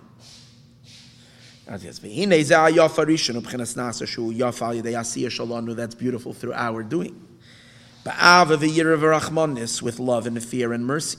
And ledofka boy to cleave to him a levatel ritzayin to nullify one's will mipnei ritzayin for God's will bittel b'mitzias to be nullified completely to eradicate our desires. All we want to have is Hashem's desire. Ava yafa hasheni, but the second yafa gedoyla mepchenes yafa harishayin. The second one is much greater than the first one. We're holding on the second page, right on the top, under under where it says Yudalid. On the second page, turn over the second line. Chazal say, Habor if someone comes to purify himself, Messiah Harbe, they get a lot of help from above. Shabol Latar Kaddish, if someone comes to purify himself and make himself holy. What's the assistance that comes from above? Now, amazing thing happens. The supernal emotions of Avram, Yitzchak, and Yaakov up there, they are drawn down. B'pchenas Yisrael asher b'cha, b'chenas Yisrael asher b'cha not the Yisrael down here the Yisrael up there, Israel, that in you I, I, Ashabacha Espar, in you I make myself beautiful. V'ubchinas Yisrael de la'ela, that's the Yisrael up there. Kisarisa melekim, you've, you've, you've, you've, you've, you've ministered over divine powers. Kechasan yechayin pe'er, like a chasan, like a, like a, like a groom, yechayin who, who officiate, I'm not sure Yechaim, I'm not sure what the word Yechaim is, pe'er, with, with splendor. Basically, that the midas that God has, L'cha Hashem HaGedula, He's the chasn. L'cha Hashem HaGedula v'HaGavura v'HaTeferes. To you, God, is greatness, Gavura, and Teferes. Uknesses Yisrael, and, and that's Him. We, Knesses Yisrael, are the recipients of His light. Uknesses Yisrael, Hainu Shem Mekabeles HaPe'er Mebchinas Yisrael D'Le'elam. And Knesset Yisrael means we are koines, we absorb Yisrael. Yisrael is the is the Yisrael Aspire is the is the divine splendor, and that is channeled into us. That's the second beauty. What does that mean? That means after the beauty that is produced through our hisboinenus, to coming to love and to fear and to and to compassion, the neshama is now suddenly gifted with a divine love that and and now you're loving God not with a human capacity but with an infinite capacity and the same is with all the other midas. The ayim ashakasu oid mezal pasik v'asul tzitzis how the Abishter shines his midas into us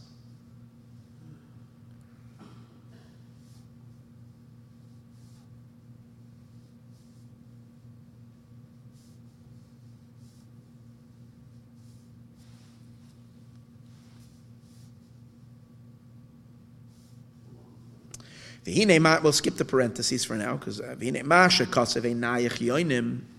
so this that so what does it mean? And it says on this, it's about uh, eight lines. This that it says your eyes are are the eyes are dove like. But regarding to the second yafa, it's like a pair of doves. Echad zachar ve'echad nekeva. One is male and one is female. Mekabelas hashpa. And the nekeva, the female, receives the hashpa from her male partner. Kacha derech mashal ma'ila hakadosh baruch The same is also above.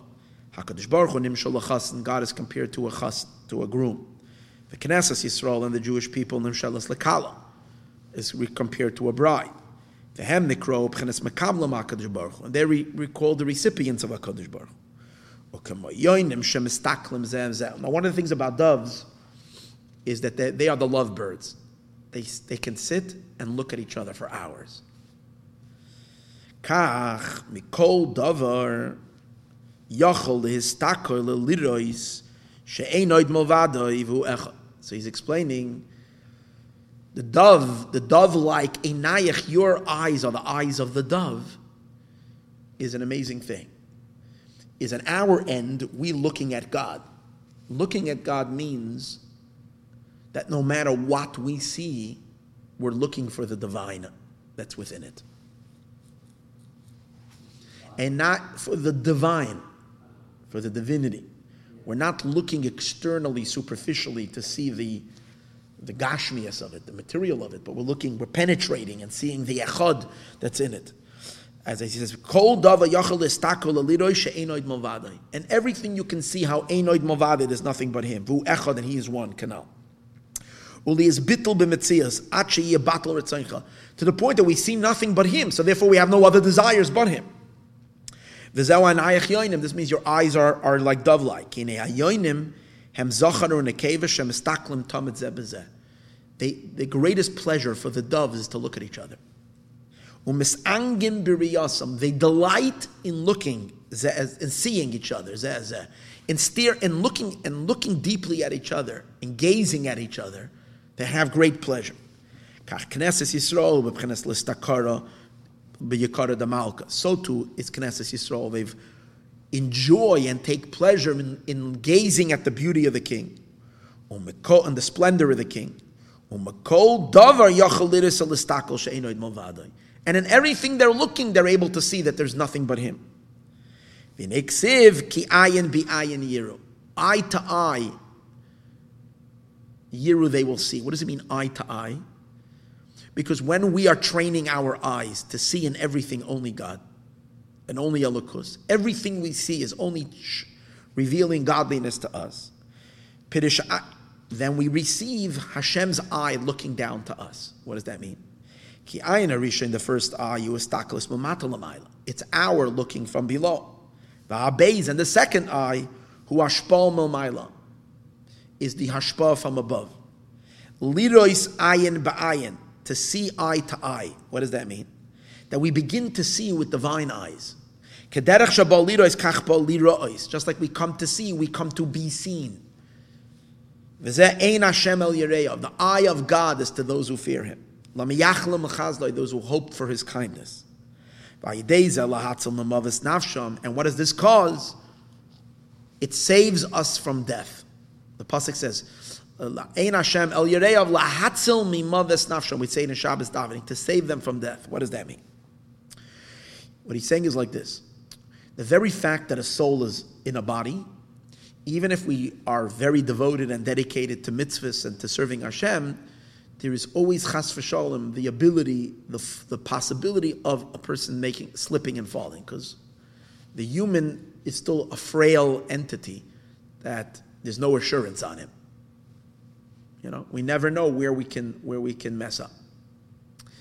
Once we we merit Ein Hashem El once we merit that God's eye, Hashem is looking at us, that that eye that's looking upon the person, saving the person, mimaves from death. What does that mean? The Hinek it says in the pasuk, her feet go down into a place of death. It's referring to the Shekhinah, and therefore it's referring to all of us because we're all part of the Shekhinah. In the Shekhinah, it means that sometimes the Shefa from God descends to the chambers of the Klippas. Like it says,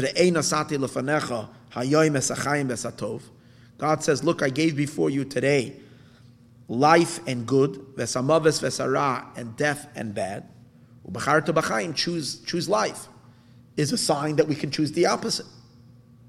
And when we choose the opposite, it causes the Shekhinah also to give life to that which is the opposite of life. Through waiting for his kindness. As a yatzil mimaves nafsham, he will save us from death. Nafsham ubchinas mamala. This is called nafsham, your inner life. Shalo yaredes, it shouldn't go down. I've washed my feet.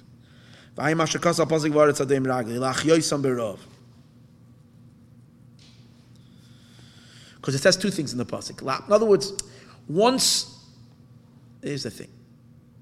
It seems like, again, again, I said, I said earlier I didn't get a chance to learn this well, but for what I'm seeing now, it seems like as a result of the second Hinech Yafa, which means Knesset Yisrael becomes a recipient for the divine emotions, that kind of creates a stability in our service that we don't have to be afraid that we will fall because there's something godly anchoring.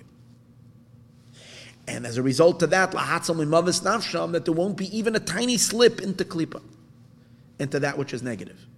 And what does it continue? It says, birav, to enliven them during a time of a famine, connected to this week's parsha as well, because Avram went down to Mitzrayim to be sustained during the time of the famine. So what's this famine? The Ineksiv, it says in the pasuk, it says in the pasuk, man does not is not sustained only on bread. Lechem So bread is Torah is called bread, as we learned many times, because Torah is made out of wheat. I'm sorry, bread is made out of wheat and wheat is chita. Chita is 22, the 22 letters of the Torah. Oh, so that's bread. V'zeu inyan hinech yafa. Oh, but the pasuk says kiloyla lechem lavade. Not only on bread the person will live. That means not only on what you are doing to sustain yourself spiritually. It's not only the Torah that you're learning, the mitzvahs that you're doing. That's the nasa. That's our effect. That's lechem. Your life force as a Jew is not only what you are producing, but rather what's coming out from the mouth of God, who ashposh and imshach lamayla, what's coming from above. You're not, you can't live only on the nase, you also have to live on the nishma. Nishma is I will receive. They say, once you're nasa, why do I need nishma? No.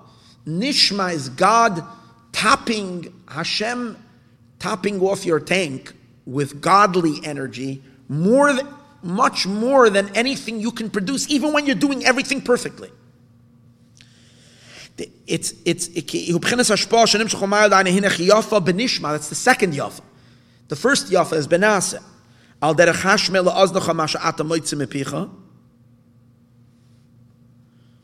What does he mean by that?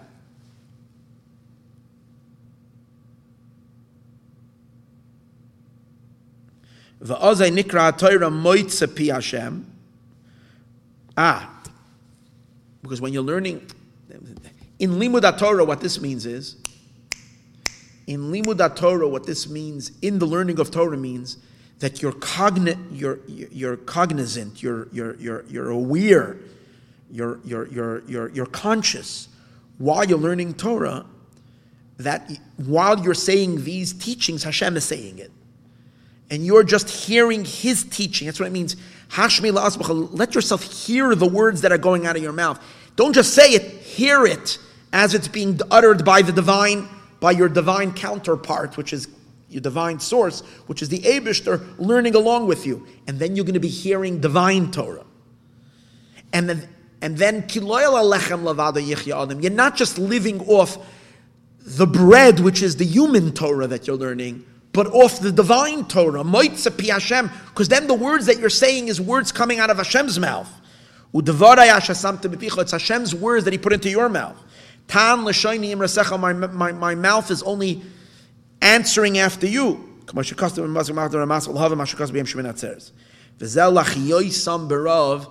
enliven them in hunger.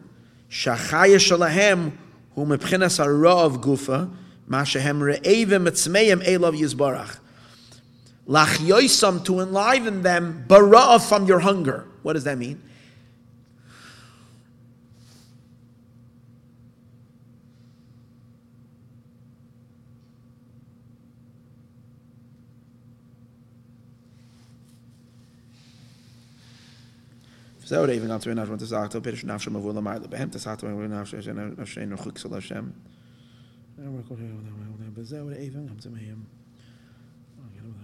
The other part of the mime, at least I looked today. To this, I didn't even look. So lach yoisam b'rosh achai shalom yibchanas arav gufa ma'ashem le'evim etzmeim elu yizbarach. וזהו רעבים גם צמאים נפשם תסעתו, פירוש נפשם מבוא למעלה. בהם תסעתו, ואני מושגע נפשם נחזור השם בזה ויחר ויח ויחר זמן, ימות ושם. אז מנו שני וישם ודים ושדם, ותמר בו זכי, לכי למה שנסבר המח להפ לדם, אבל זה נחלב. ורק עוז בחץ על פי משל, ולמה מה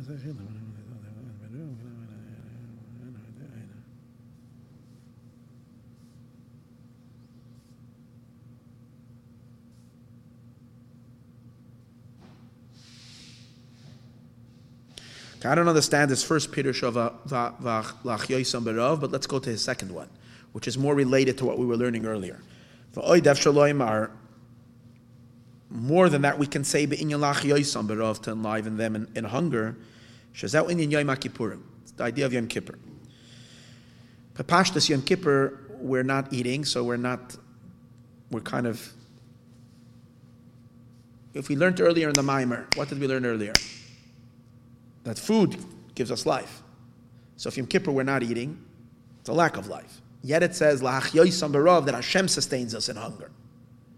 That in Yom Kippur we're not we're not living off food, we're living.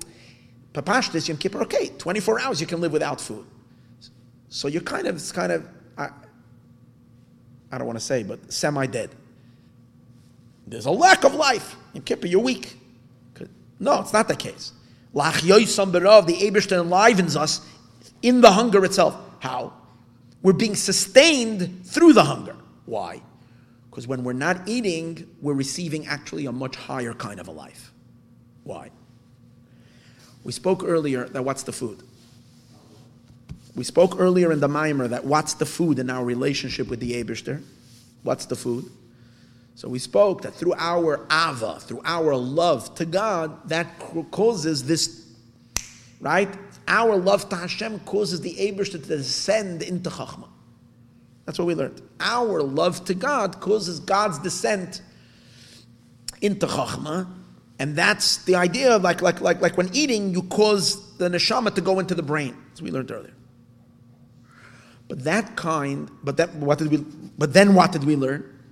That in addition to our love that we can produce, which is nasa, there is a much higher love that's that's downloaded into our soul after we reach the capacity of human love comes a divine love.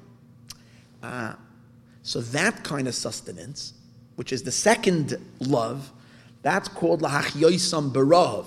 Means your, your, your, your, the attachment of the lakus to the world, to the cosmic body, or elakus to your to your own neshama is not only through the your love that you're producing, which we said earlier is is considered like the food, which is food is more chitzonius alev. It's the external part of the heart, but this is a much deeper pnimius lev diga type of a chayas. So that means like this: for most of us, we taka won't feel it on Yom Kippur that we're physically stronger. But the truth is, for tzaddikim, for people that are in tuned into the pnimius of Elamais, Yom Kippur doesn't tire them out at all, at all, at all, at all, because they're makabel. We are, we are, it's true about all of us, but it's not felt so much in our bodies because our bodies are not kalim for it. But the truth is, there is a, a, a attachment happening, berav, in the hunger itself. So just like it is regarding Yom Kippur, that life is not coming through the ordinary um, power of life which comes through food, but through a much deeper channel. The same is in, all year long, not only on Yom Kippur. There's two levels of this reyasi, two levels of this um, sustaining element that there is in Knesset Yisrael. One level is the love that we produce, which, as we said before, causes an attraction of God. But, but since it's being produced by us, it's considered like, like the chayus that comes from eating food, which is a chitzanias de chayus. And then there is a much deeper type of a love, which, as we spoke earlier in the Mimer, after we've davened and evoked through meditation our avavayira from below, We're gifted with avavayira from above, and that causes again the attachment between us and Hashem, but on a much pneumiastic level.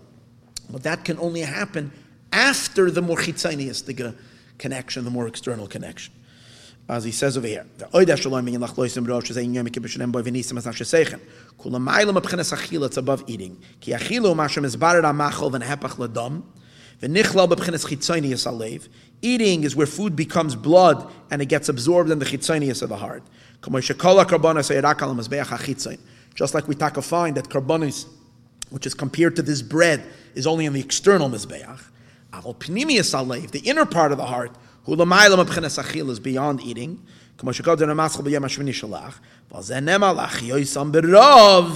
To enliven them in hunger to much deeper chayas. Like we spoke earlier, it's God's eyes looking to us, His transmission of Ava to us, not our love from below.